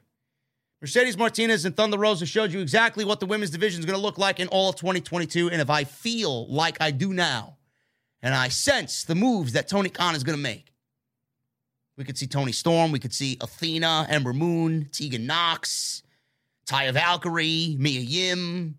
These are big names. These are solid additions to the women's division, more so than others. We could see the women's division honestly become the best women's division in all of North America if Tony Khan has his way. It should be awesome. But this was awesome. Now you see why Tony Khan picked up Mercedes Martinez for X amount of time that he's got her. This was great. And this clearly is Thunder Rosa's ascent to the top of the A E W women's division, because what happened after this match is the biggest thing in all about what these two ladies did tonight. Martinez is great. I was very fortunate to call her match with uh, Natalia Markova in House of Glory. I thought it was excellent. Those two ladies killed it on Fight T V. Rosa attacks with a dropkick right at the open of the bell match. She came down. She doesn't have no flag. She's not representing anything. She she comes down, took off her, took off her jacket, threw it fucking behind her. She walked down the aisle as if she had Jesse in her mind, man. She was looking to kill somebody. She was looking to dump tacos all over Mercedes Martinez. Right at the, the bell, dropkick. Martinez is up against the ropes here, already fighting off Thunder Rosa. Rosa takes down Martinez, delivers some elbow drops. Rosa chokes Martinez over the second rope. She follows with a running dive onto Martinez's back. That sends them to the outside, where Rosa hits a suplex on the outside. Rosa rolls Martinez back into the ring. Rosa delivers some more offense, kicks and punches, and locks in a camel clutch even. Martinez got zero offense in on Thunder Rosa. She then reverses Rosa, does Martinez into a spine buster to take control. Martinez brings Rosa down from the top rope a couple of moments later with an avalanche Death Valley driver. She only gets a two count on that cover attempt. Martinez puts Rosa up for the razor's edge. Rosa escapes and takes down Martinez. Martinez rolls to the outside. Rosa goes after her. Martinez goes underneath the ring, I think, and finds a metal pipe and hits Rosa square in the face with the metal pipe. The referee calls for a disqualification. This is a rarity in A E W. Mercedes Martinez intentionally gets herself disqualified. Thunder Rosa wins by D Q. Backstage, Tony Schiavone caught up with Mercedes Martinez after the match was over. In comes Britt Baker, and she shows up and tells Martinez, this, what happened here tonight, this is not what they discussed. Baker makes it very clear that she was the one who brought in Martinez to go after Thunder Rosa. Baker says Martinez needs to finish the job next time. The name on the checks is Doctor Britt Baker, D M D. There you got it. The storyline arc that we were waiting for. Why is Mercedes Martinez here? Why did she show up in that match with Rosa and Jade Cargill in the T B S tournament and ruin Thunder Rosa's chances? Because of Britt Baker. Britt Baker wants Thunder Rosa eradicated. Thunder Rosa is the only name that right now is going to serve to be a threat to Britt Baker's title reign. She knows it, and everybody else knows it. Britt's beaten everybody. I love the fact that they brought this to light. And Mercedes Martinez was brought in by Britt Baker to take out Thunder Rosa. The D Q, obviously, is a rarity. There you have it. They did a D Q ending. Why? Because this is not over. Rosa will overcome Mercedes Martinez. Rosa will get her match with Britt Baker at Revolution, and it may end up being the main event of the show. And if I have my way, it will be inside a steel cage for the A E W Women's Championship. Just because of the outside interference with Jamie Hayter and Rebel and Mercedes Martinez floating about, a steel cage, one with the top. Not like that's really prevented anybody from getting in over the course of forever with pro wrestling. But a steel cage match with Rosa and Britt Baker in the main event of Revolution, A E W Women's Championship steel cage, I'm all for it. Hopefully Tony Khan is thinking along the same wavelengths there. This was great. I love this match. This match was awesome, and I love the little storyline arc there with Britt Baker bringing in Mercedes Martinez. Excellent. Excellent, excellent, excellent. Next week on Dynamite, A E W Championship, Texas Deathmatch, Page versus Archer. Tony Khan has a huge announcement. Don't know what it is. There are free agents out there. Could he be bringing in several free agents? Could it be Keith Lee? Could it be Johnny Gargano? Could it be Wyndham Rotunda? Could it be something along the lines of the Owen Hart Cup finally taking place? I don't know. Maybe he will announce one of those men is going to officially enter the Owen Hart Cup and make a double announcement. I don't know. I don't know what Tony Khan has in store, but we will be hearing from M J F as well. And we will get a first qualifying match for the face of the Revolution ladder match at the Revolution pay-per-view. No names have been announced for that yet, and the Inner Circle team meeting will be taking place as well on Dynamite. So a huge show from Atlantic City. Hook will be in action on Rampage against an unnamed opponent from Q T Marshall. And the A E W Tag Team Championship, we're finally getting it, the Jurassic Express versus the Gun Club for the A E W Tag Team Championships. F T W Championship, Ricky Starks with Powerhouse Hobbs against Jay Lethal. This was fun. This was a very good match, man. Dynamite was awesome. Dynamite was awesome. T- uh, nah, Rampage. Dynamite was awesome too, but Rampage was awesome. Lethal starts to take down Starks with a shoulder tackle. They're going back and forth with headlocks. Lethal takes down Starks with a shoulder tackle again. He slaps Lethal, does Starks. They start to exchange blows in the middle of the ring. Chops in the corner by Lethal. Starks returns the favor with his own chops. Lethal takes control with more chops of his own. Chops back and forth here. And they're just going at each other one by one. Lethal goes for a suplex, but Starks reverses it and delivers an elbow to the back of Lethal's neck. Lethal then trips up Starks, sends Ricky Starks to the outside. Lethal follows him out there with a pair of dives, which looked fantastic. Hobbs steps in front and uh, confronts Lethal and gives Starks some space. Starks is able to take the advantage here with, with Hobbs and him kind of causing a distraction. So Lethal gets back to his feet after Ricky Starks is on the offensive. Starts punching his way out of some offensive Ricky Starks. Starks tries swinging uh, with a D D T, but Lethal gets out of it, catches Starks with a clothesline. Starks charges in the corner. Lethal moves, gets a roll-up for a one count. Lethal hits his lethal combination and gets a two count off of that. Lethal then sets, sends Starks into the corner. Starks starts to come back and power up. Lethal plants him and stops him with the powerbomb for a near fall.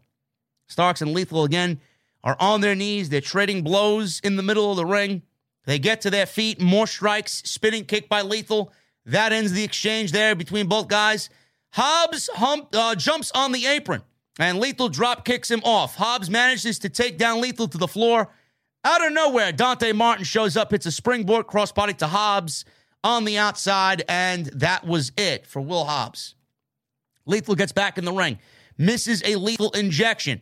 Another attempt at the lethal injection. This was reversed, one of the prettiest reversals all week that we've seen. Lethal injection reversed into the Rochambeau by Starks to get the pin. It looked perfect.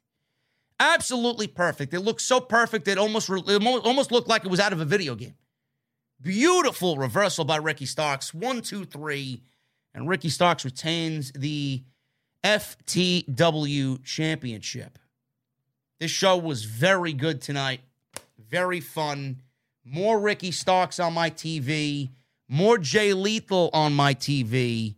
I love these guys. These guys are awesome. And they had a great match. And Rampage was fun tonight. Rampage was very fun tonight. And I love the I love the last couple of episodes of Rampage, man. It's nice. It's nice consistency. It flows together. They're selling storylines, and they're doing their own thing on Rampage. You got A E W doing all the major shit. You got the little low-key storylines like the Gun Club and Ricky Starks and, and Team Taz, and you got Hook over here doing his thing, right? You got Thunder Rosa and Mercedes Martinez. That, that match, hopefully the next match that they do is on Dynamite, because I thought these two ladies killed it tonight. But, you know, it was a great, it was a very good show. Very pleased with what I'm seeing out of Rampage as of late, because I don't like the taped atmosphere. I don't like the four-man commentary teams on most weeks. Tonight was a little bit better because it was just Jericho, Excalibur, and Taz. I don't like the four-man commentary booth on a weekly basis. It was a fun show. It was a fun show. And uh, A E W is doing their thing, man. Very good. And I'm very excited about Revolution. Guys, we are going to go over the Super Chats in just a second. I want to thank you all very much for hanging out with me tonight on the Off the Script post show here for SmackDown and Rampage. Again, meet and greet next Wednesday. We got the Dynamite show happening in Atlantic City. I will be in Atlantic City at the Tennessee Avenue Beer Hall, two p.m. to six p.m. right before Dynamite. Drinks, food, gonna be awesome. It's the Tennessee Avenue Beer Hall on Tennessee Avenue in Atlantic City. So if you're gonna be in the area, going to the show, if you're watching here and from Jersey, Philly, Pennsylvania, New York, come on out, man. Let's make it a big deal. There'll be merch there. You guys can buy merch. It's going to be awesome. Make sure you guys go and check out all the other videos that you might have missed on the channel. Everything's on the homepage. Hit that thumbs up. We got over one thousand likes. Thank you guys very much for that. Continue to get your Super Chats in. Hit the join button. Become V I Ps. And once again, thank you to Honey. Join honey.com slash off the script. You guys are awesome for all of your support in every which way here on the show, man. Let's start at the top. Ryan Heisler with a four ninety-nine super chat. Have a great birthday on Sunday, J D. I can't even begin to tell you how much I enjoy your content. Enjoy Dynamite on Wednesday. Hashtag O T S for life. Cheers, bro. Thank you, Ryan. I appreciate you, brother. Birthday's going to be very low-key, man. Some drinks in the city at a nice cocktail bar. Nice dinner beforehand. That's it, man. Not doing much. Not doing much. Turning forty. I'll be forty years old on Sunday, man. Do I look it? No. Do I feel it? No. I guess that's a good thing. Ryan Shepard with a Canadian five dollar super chat. Is there anyone in the company less likable than Charlotte?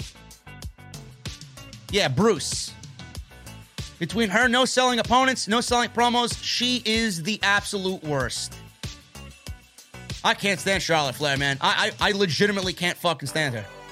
If she disappeared tomorrow, I would not shed a tear. If she if she quit tomorrow, I would not shed a tear. I don't care. You would not hear a fucking thing out of me, man. Awful television is Charlotte Flair.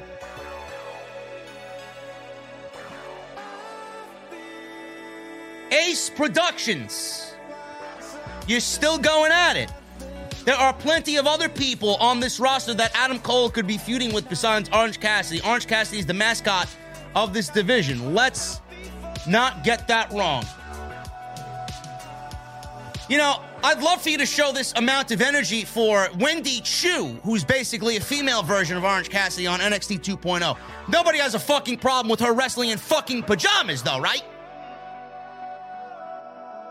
You know, the funny thing is, like Ace Productions, and he's been here. He's been here for, for many streams, man. I find it very bizarre how you put down Orange Cassidy's wrestling ability. What people don't seem to realize is that Orange Cassidy is a good professional wrestler. I don't understand you people. He's the mascot of the fucking company. He's a damn good pro wrestler. And Adam Cole is the best pro wrestler. Maybe the best in the world. He could be the best in the world on any given day. So where does that go? Well, how does that look to Adam Cole if he wants to work with Orange Cassidy? You don't think Adam Cole knows talent? Give me a break, man. Stop putting people down because you think their gimmick is not good enough. Go watch Orange Cassidy versus Pac or Orange Cassidy versus Omega, man, and tell me that the fucking guy can't work. Cut the shit. This is another bullshit narrative spewed by Cornette's fucking losers and Disco Inferno. Of all people, he should be fucking talking. Look at the gimmick he held in W C W.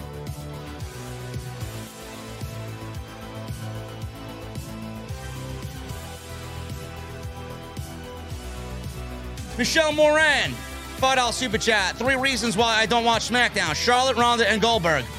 I'll just watch her show instead. Who do you think will end Cole's undefeated streak? I'm not here to think about that, Michelle. Let's get Adam Cole to win the World Championship first, and then we'll talk. Tony Brown with a nine ninety-nine super chat. Aaliyah is a certified piece of candy. I love candy, J D. Oh, Tony Brown, you got some good taste, brother. You got some good taste, my friend. Jay Coyle with a five dollar U K super chat. I think we all rolled our eyes when Goldberg's music played. Hopefully, it's just a squash match for Roman Reigns. Should be. Three minutes minimum. Five, I'd say, max. Five. Goldberg will be blown up before he even gets to the fucking ring. And Jay Coyle with a forty dollar in U K super chat to follow. Thank you so much, Jay Coyle. I've been following you since two thousand sixteen, and without knowing, you've helped me through a lot. Your videos and streams give me something to look forward to almost every day. So thank you, J D, and I hope you have a great birthday. Thank you, Jay Coyle. That means a lot to me, brother. Thank you so much, man. Ryan Shepard with a five dollar Canadian super chat. Damn, forgot to mention happy birthday. As years go by, the whiskey gets smoother. Enjoy, man. You've earned it. Thank you so much, man.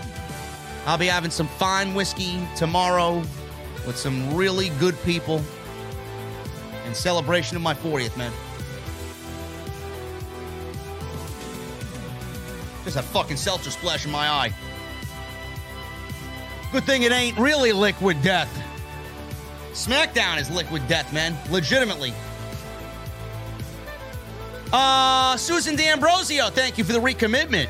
Hey, J D, I know your birthday is coming up on Sunday, but I wanted to wish the king of the I W C happy birthday. Also, SmackDown tonight sucked. Thank you, Susan.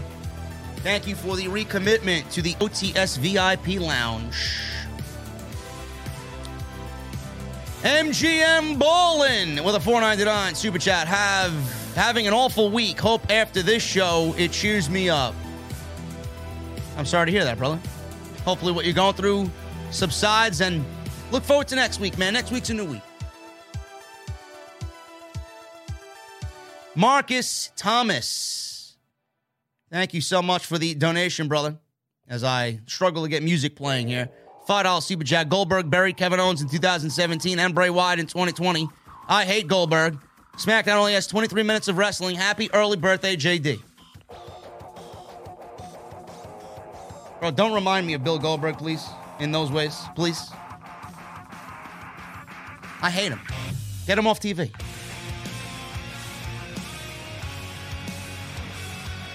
Ricardo Linnell with a nineteen-month membership. Ricardo, thank you so much, brother. Happy birthday to the tribal chief of the I W C, J D, you fucking beast. Close your eyes, make a wish, merge the rosters and titles, and fuck Bill Goldberg. Thank you, Ricardo. You'll be well on your way to that gold mic, bro. Raging Texas eighty-five with a five dollar super chat. He leaves me a super emoji con that says, good job.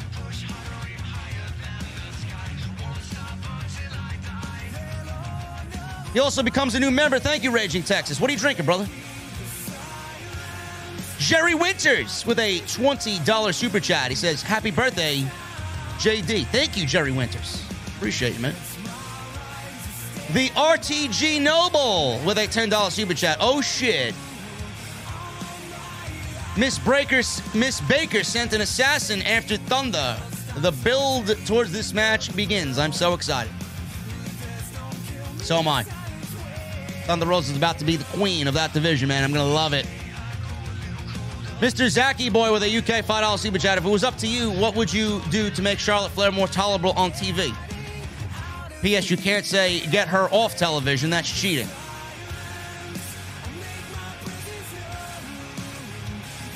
Less robotic. She needs to cut a promo that's a little bit more organic and human sounding. She sounds like a fucking android out there. Majin Styles with an eight-month membership. Thank you for the recommitment, brother. When I saw Goldberg, I immediately turned off the T V. Fuck Bill Goldberg. It's amazing how many people are in the same boat with that, man.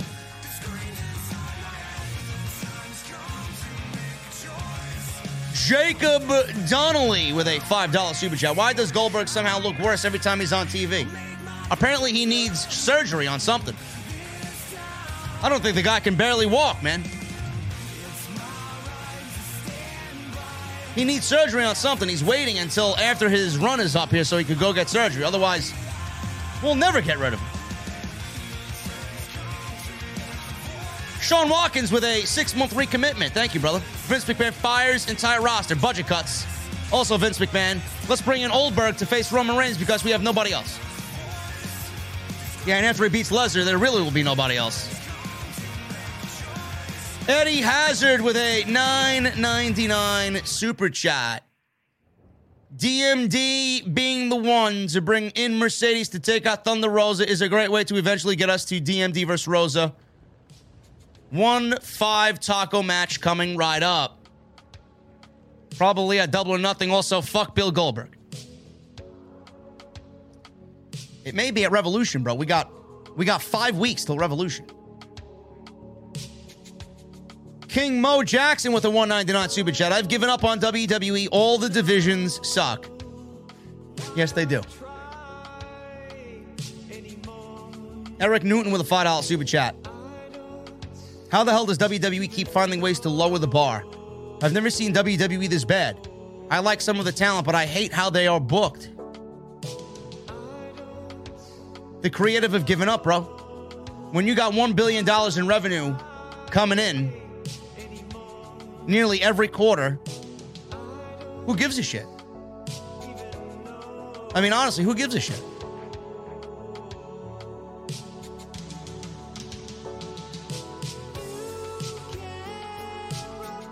Well, they don't have one billion dollars in revenue coming in every quarter. I mean, they made one billion dollars all last year. That's, that's, I mean, it's, it's ridiculous, man. That's all they care about, the money. When they got that type of money coming in, they don't give a shit what's on T V.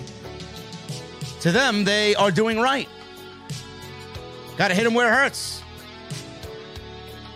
King Mo Jackson, one ninety-nine with a super chat. When is Critiques and Connoisseurs coming back? Hodge and I are gonna get together this month, bro. Hopefully, preliminary stuff starts this month, and we start filming in March. Sean Stegers with a twenty dollar super chat. Never done this before, but for you, I felt it was worth it. Been following for a while now, and although I don't agree with you always with your takes, you keep it real and you're consistent. I'm warming up to A E W. Stark and Lethal was nice. Listen, man, that's the most respectful thing you could possibly ever say, man. That's the type of shit that I would love to get on Twitter. J D, I know you love A E W. I know you like A E W more than W W E, but I'm warming up to it. I think Starks and Lethal was nice. That's great. They got some great shit over there, man. Listen, open your mind. A E W's doing it the way W W E should be doing it on television. If you love Triple H's N X T, man, this this is pretty much the same thing. Pretty much the same thing. And we all knew how great that was. I appreciate you, man. Never done it before, never super chatted. Hopefully we see you back in the venue, man. Thank you. Me Wilson with a nine ninety-nine super chat. J D, it is good to be back. It's been a while. Been busy with work and dealing with family stuff. But I have caught up on the shows after you go live and plan on resubbing to the V I P room soon. I appreciate that, Me Wilson. Thank you for the nine ninety-nine, man. Well, whatever you were dealing with, take care of it. We'll always be here, man. We're not going nowhere. Scott Toda with a five dollar super chat. It begins again. Wyndham promos, they're amazing. Gotta see. Confirmed heel Jesse, still I W C champion. But I'm still in control. Uh, Jesse's the champion of nothing. He's not even the champion of his own household. He makes shitty tacos. He got his ass beat, and he got mauled outside Wintrust Arena in Chicago. And the It Begins Again Wyndham promos are all fan-made. They're not real. They're not officially Wyndham Rotunda. King Mo Jackson with a one ninety-nine super chat. Shane in A E W. No. Wyndham and Keith Lee in A E W. Yes, I hope so. Keith Lee is Keith Lee is all but confirmed, man. Keith Lee is not going anywhere else.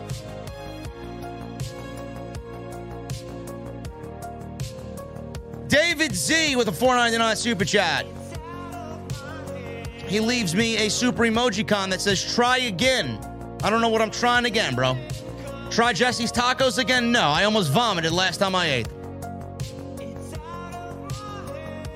Theo with a nine ninety-nine super chat. J D, would you mind a Sasha Banks versus Britt Baker match? What are your thoughts? Of course I wouldn't mind.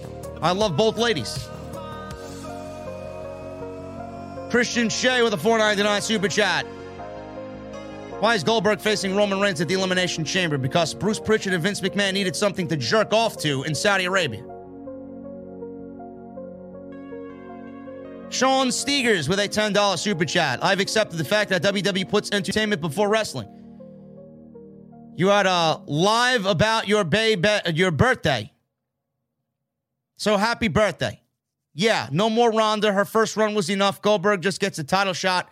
Shaking my fucking head.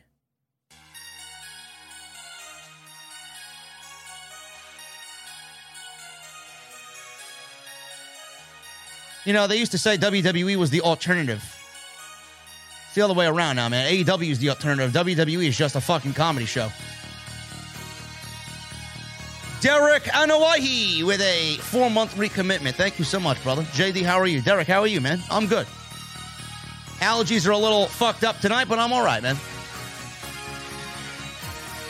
Anthony Sigornio. Sigornio. I don't know if I pronounced that right, bro. Fucking kill me. Take a beer bottle in the venue and smash me over the head, man, from behind. The G is silent in my last name. So it's Cinorino. I'm Sicilian. Just curious how you feel about Jake Hager and the way he's booked. I don't give a fuck if he's on television or not. And Anthony, I'm Sicilian too, man. one hundred percent. Nice to see the Paisans in the fucking chat, you know? We got Breezy we, becoming a new member. Breezy, what are you drinking, Breezy? Round is on me. And don't tell me H two O, otherwise I'm going to have to dump you. Bradley Robinette with a one ninety-nine super chat. Jesse, I'm sure, got attacked by Thunder Rosa. And happy early birthday, J D. Thank you, Bradley. Uh, I have information that it is not Thunder Rosa. It is not Thunder Rosa that's mauled Jesse. Laura Conway, four ninety-nine super chat. Happy early birthday, J D. I hope you have a great one. Sorry, I haven't super chatted in a while. Money's been tight. Love you and O T S. Laura, don't worry about it. You hear, that's all that matters. You give what you could give when you can give it. If you want to give it. It's never a priority. It's always up to you guys to show your generosity, man. Thank you. Solo Youngin Ford with a two ninety-nine super chat says next time with a super emojicon on YouTube. Next time for what? Next time spitting Jesse's tacos before they're served to the table? Serve sour cream next time. Okay, gotcha. I will do that. Solo Youngin Ford with a nineteen ninety-nine super chat. Thank you, Solo. Appreciate you, bro.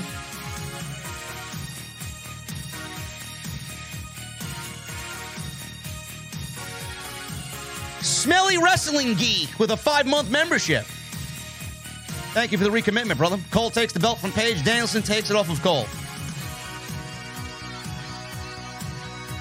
Bro, if we... Can you imagine the fucking matches with Adam Cole as world champion, man? Oh, my goodness.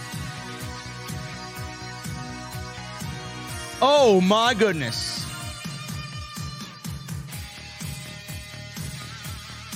Listen, Ace. Ace. With the one, with the nine ninety-nine super chat. J D, I meant no offense. I was talking to people in the chat, not you. I want better out of A C. I want A C to be the best and face the best. I don't like Orange Cassidy. That's my opinion.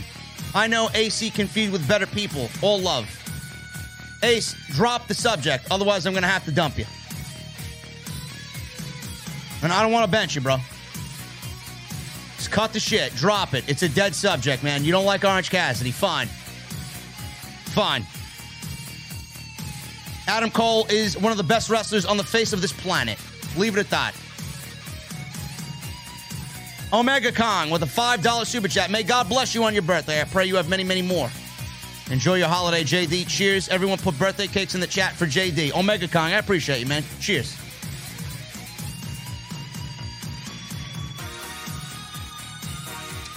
Francis Loop with a ten dollar super chat. So SmackDown is supposed to have both main event spots at WrestleMania. If I was Raw, I would be pissed. Who says anyway the Women's Royal Rumble winner gets night one main event spot anyway? I don't know. That's the way it's supposed to be. How are we determining Becky's opponent as well? Is, is there going to be a women's chamber on the nineteenth? I don't know.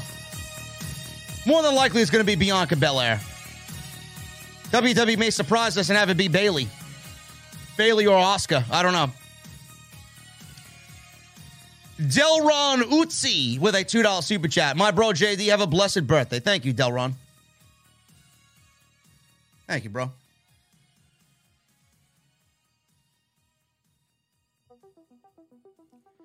Francis Loop with a five dollar super chat. The two main event spots at WrestleMania should be for the W W E Championship and the Universal Championship, period. That's it. It's not going to be that way, bro. They got to push their uh, women's equal rights agenda. Charlotte versus Ronda is not a main event match to me. It's not.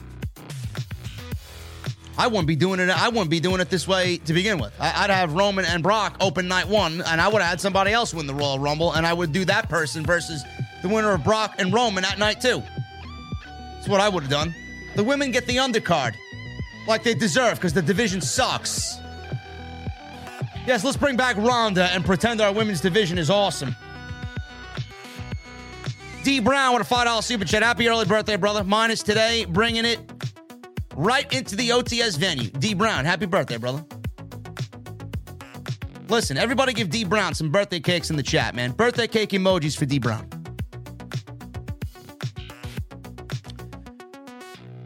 Breno Noah. ten dollars in uh, rupees, I believe. Oh, this is not rupees. This is Brazilian. I don't know what your currency is there, bro. It says R, ten dollars. If Adam Cole is the next A E W champion, who do you think M J F you feud with? Happy birthday, J D. Cheers from Brazil again. O T S worldwide. I don't know, man. I don't know what they're doing. They got uh, they got a crowded top with Adam Cole and M J F, man. Unleashed with a Canadian five dollar super chat. I thought W W E wanted younger guys. Yeah. I don't know, man. I don't know. They don't know what the fuck they want. I thought they wanted younger guys, too. The Wrestling Club with a two dollar super chat. I freaking love Doctor Disrespect, thanks to you. Doc is great. And if anybody says in this chat ever again that I copy Doc, motherfucker, I've been doing this for a very long time. I don't copy anybody. Do I take influence from Doc? Absolutely. Who doesn't? And who wouldn't want to? He's the master of his craft. So if I could do a little of what Doc does for the wrestling community, why the fuck not, man? Why the fuck not? You want to be the best, you take influence from the best, man. I don't watch no, I don't watch no slackers stream. Ryoff Wildfire, one ninety-nine super chat. Happy fortieth birthday, J D. May it be a blessed one. Thank you, Wildfire. I appreciate you, bro. Brian with a one ninety-nine super chat. Happy almost birthday, Jay. Thank you, man. I appreciate you, bro. I don't know who Brian that is. I don't know what Brian that is. Is that Brian X L? He usually calls me Jay. Thank you, brother. Mick Swagger with a seven-month membership. As far as me and my girlfriend goes, you're the only podcast that matters. Accurate takes and genius creative ideas. Can't wait to see you in A E W. Yo, Mick, listen, bro. I'm not going to A E W, man. If I get signed to A E W, man, forget about it. Tony Khan would remove me quicker than you could fucking blink. The internet would be all over Tony Khan's case, showing them hate mail Mondays and what I said here and what I said there. Clipping me playing Mario Kart. You know the deal. Captain Solo. Thank you for the five dollar Super Chat, Captain Solo. Always happy to catch you. Been working night shifts, but I'm always watching. Keep on doing what you do. You're the best in the I W C. O T S for life. Captain Solo, I appreciate you, man. And I know. I know, man.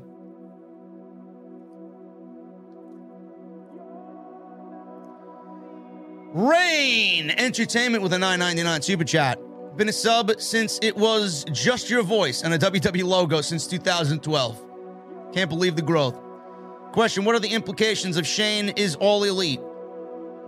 Rain, I appreciate that, man. twenty twelve is, uh, I had no fucking clue, no direction on what I was doing, man. So the fact that you're here, man, that's that's a long time. Uh, Shane is not going A E W, and I don't want Shane in A E W. I think that would be a terrible move by Tony Khan. Omega Kong with a five dollar Super Chat. Oh, can we all sing the Fuck Bill Goldberg song that you did from SummerSlam? I don't remember the Fuck Bill Goldberg song, man. Somebody's got to fill me in on that. Scorpio one one one seven with a two dollar Super Chat. Would you want to see Jade Cargill versus Sasha Banks? Yes, when Jade becomes a little less green in the ring.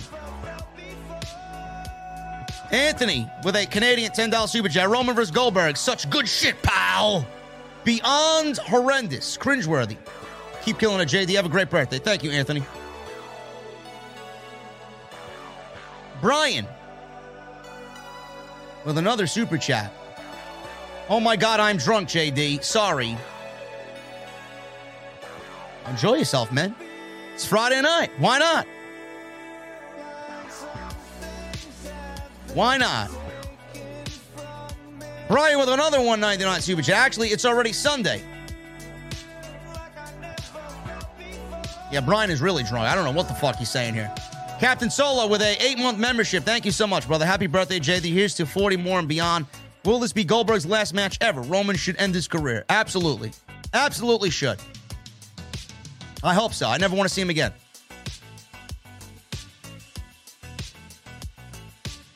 Spirit of the Wolf with a five dollar Super Chat. I don't know if Doc is a wrestling fan, but I think he'd be proud of the work you put into your shows. Happy birthday, brother. I don't think Doc is a wrestling fan, man. What do you know of Dwayne Johnson, Steve Austin, guys like that? The Undertaker. He knows The Undertaker. He did something with The Undertaker a while back. I don't think he's a wrestling fan, though. But I would, listen, man, that would be the ultimate of compliments if he uh, if he was, if he seen the show and he enjoyed the fucking visuals and uh, the whole the whole vibe here. Justin with a one ninety-nine Super Chat. Happy birthday, J D. Hope it's a good one. Appreciate you, Justin. Thank you so much, man. And Rain Entertainment with a four ninety-nine Super Chat. Been a fan since two thousand twelve with your voice and W W E logo. Question, if Shane is all elite, what the fuck will happen to the wrestling world? The wrestling world will be turned upside down, bro. The wrestling world would be turned upside down. Maybe Shane comes in and buys the uh, A E W. Quote-unquote storyline. I don't know, man. We'll see what happens. We will see what happens. But, guys, I'm getting out of here, man. I'm exhausted. We've been here for two and a half hours. I love sitting here with you guys, man. But, uh, listen, I got uh, shit to do. I got a couple of Destiny two strikes to do and then go to bed. Got a long day tomorrow, man. But I appreciate you guys, man. We are uh, about to hit the road. And, again, if you guys are going to be in Atlantic City, if you guys are going to be in Atlantic City Wednesday from two to six p.m. at the Tennessee Avenue Beer Hall. I will be there doing an O T S V I P meetup, man. So make sure you guys come on out. Should be a good time. Go check out my sponsor for today's show, man. Join honey.com slash off the script. Download that free web browser. It's a great way to support the show. hit that thumbs up. We got eleven hundred plus likes. Continue to hit that thumbs up, man. I really appreciate you guys very much for hitting that like button and smashing the goal tonight. Thank you to everybody in the super chat. Thank you for the early birthday shout outs and, and super chats. We'll have a uh, we'll have a birthday party on Monday Night Raw, man. We'll have a birthday party on Monday Night Raw. I'm not going to be live this weekend. I may have one extra for you this weekend, depending on how free I am. So we'll talk about that and uh, whatever news and rumors are going to be floating around on, on uh, the World Wide Web. Monday Night and A E W. Well, Monday Night Raw, SmackDown, and A E W. Make sure you guys also hit that subscribe button, man. Thank you for becoming a part of the O T S family. We are here Monday, Tuesday, Wednesday, and Friday live. Off the Script podcasts go up Tuesday and Thursday. Thank you guys very much. Rain Entertainment with a one ninety-nine super chat. Bring back the goon Toad. Toad is actually on my couch. He's on my couch, man. Scott Toad with a five dollar super chat. All you goons, grab a cold beer. The man of the hour is finally here. Get retro opening. Thank you, Scott. Listen, guys, I'm getting out of here, man. I need those guitar emojis in the chat. I need those Mustang emojis from my V I Ps if you got them. And when that guitar solo comes on, I need that music on max. Guys, I'll see you possibly tomorrow with an extra. If not, I'll see you back on Monday for a brand new week of content on Off the Script. Thank you guys for everything, and I will see you later this weekend. See you guys later.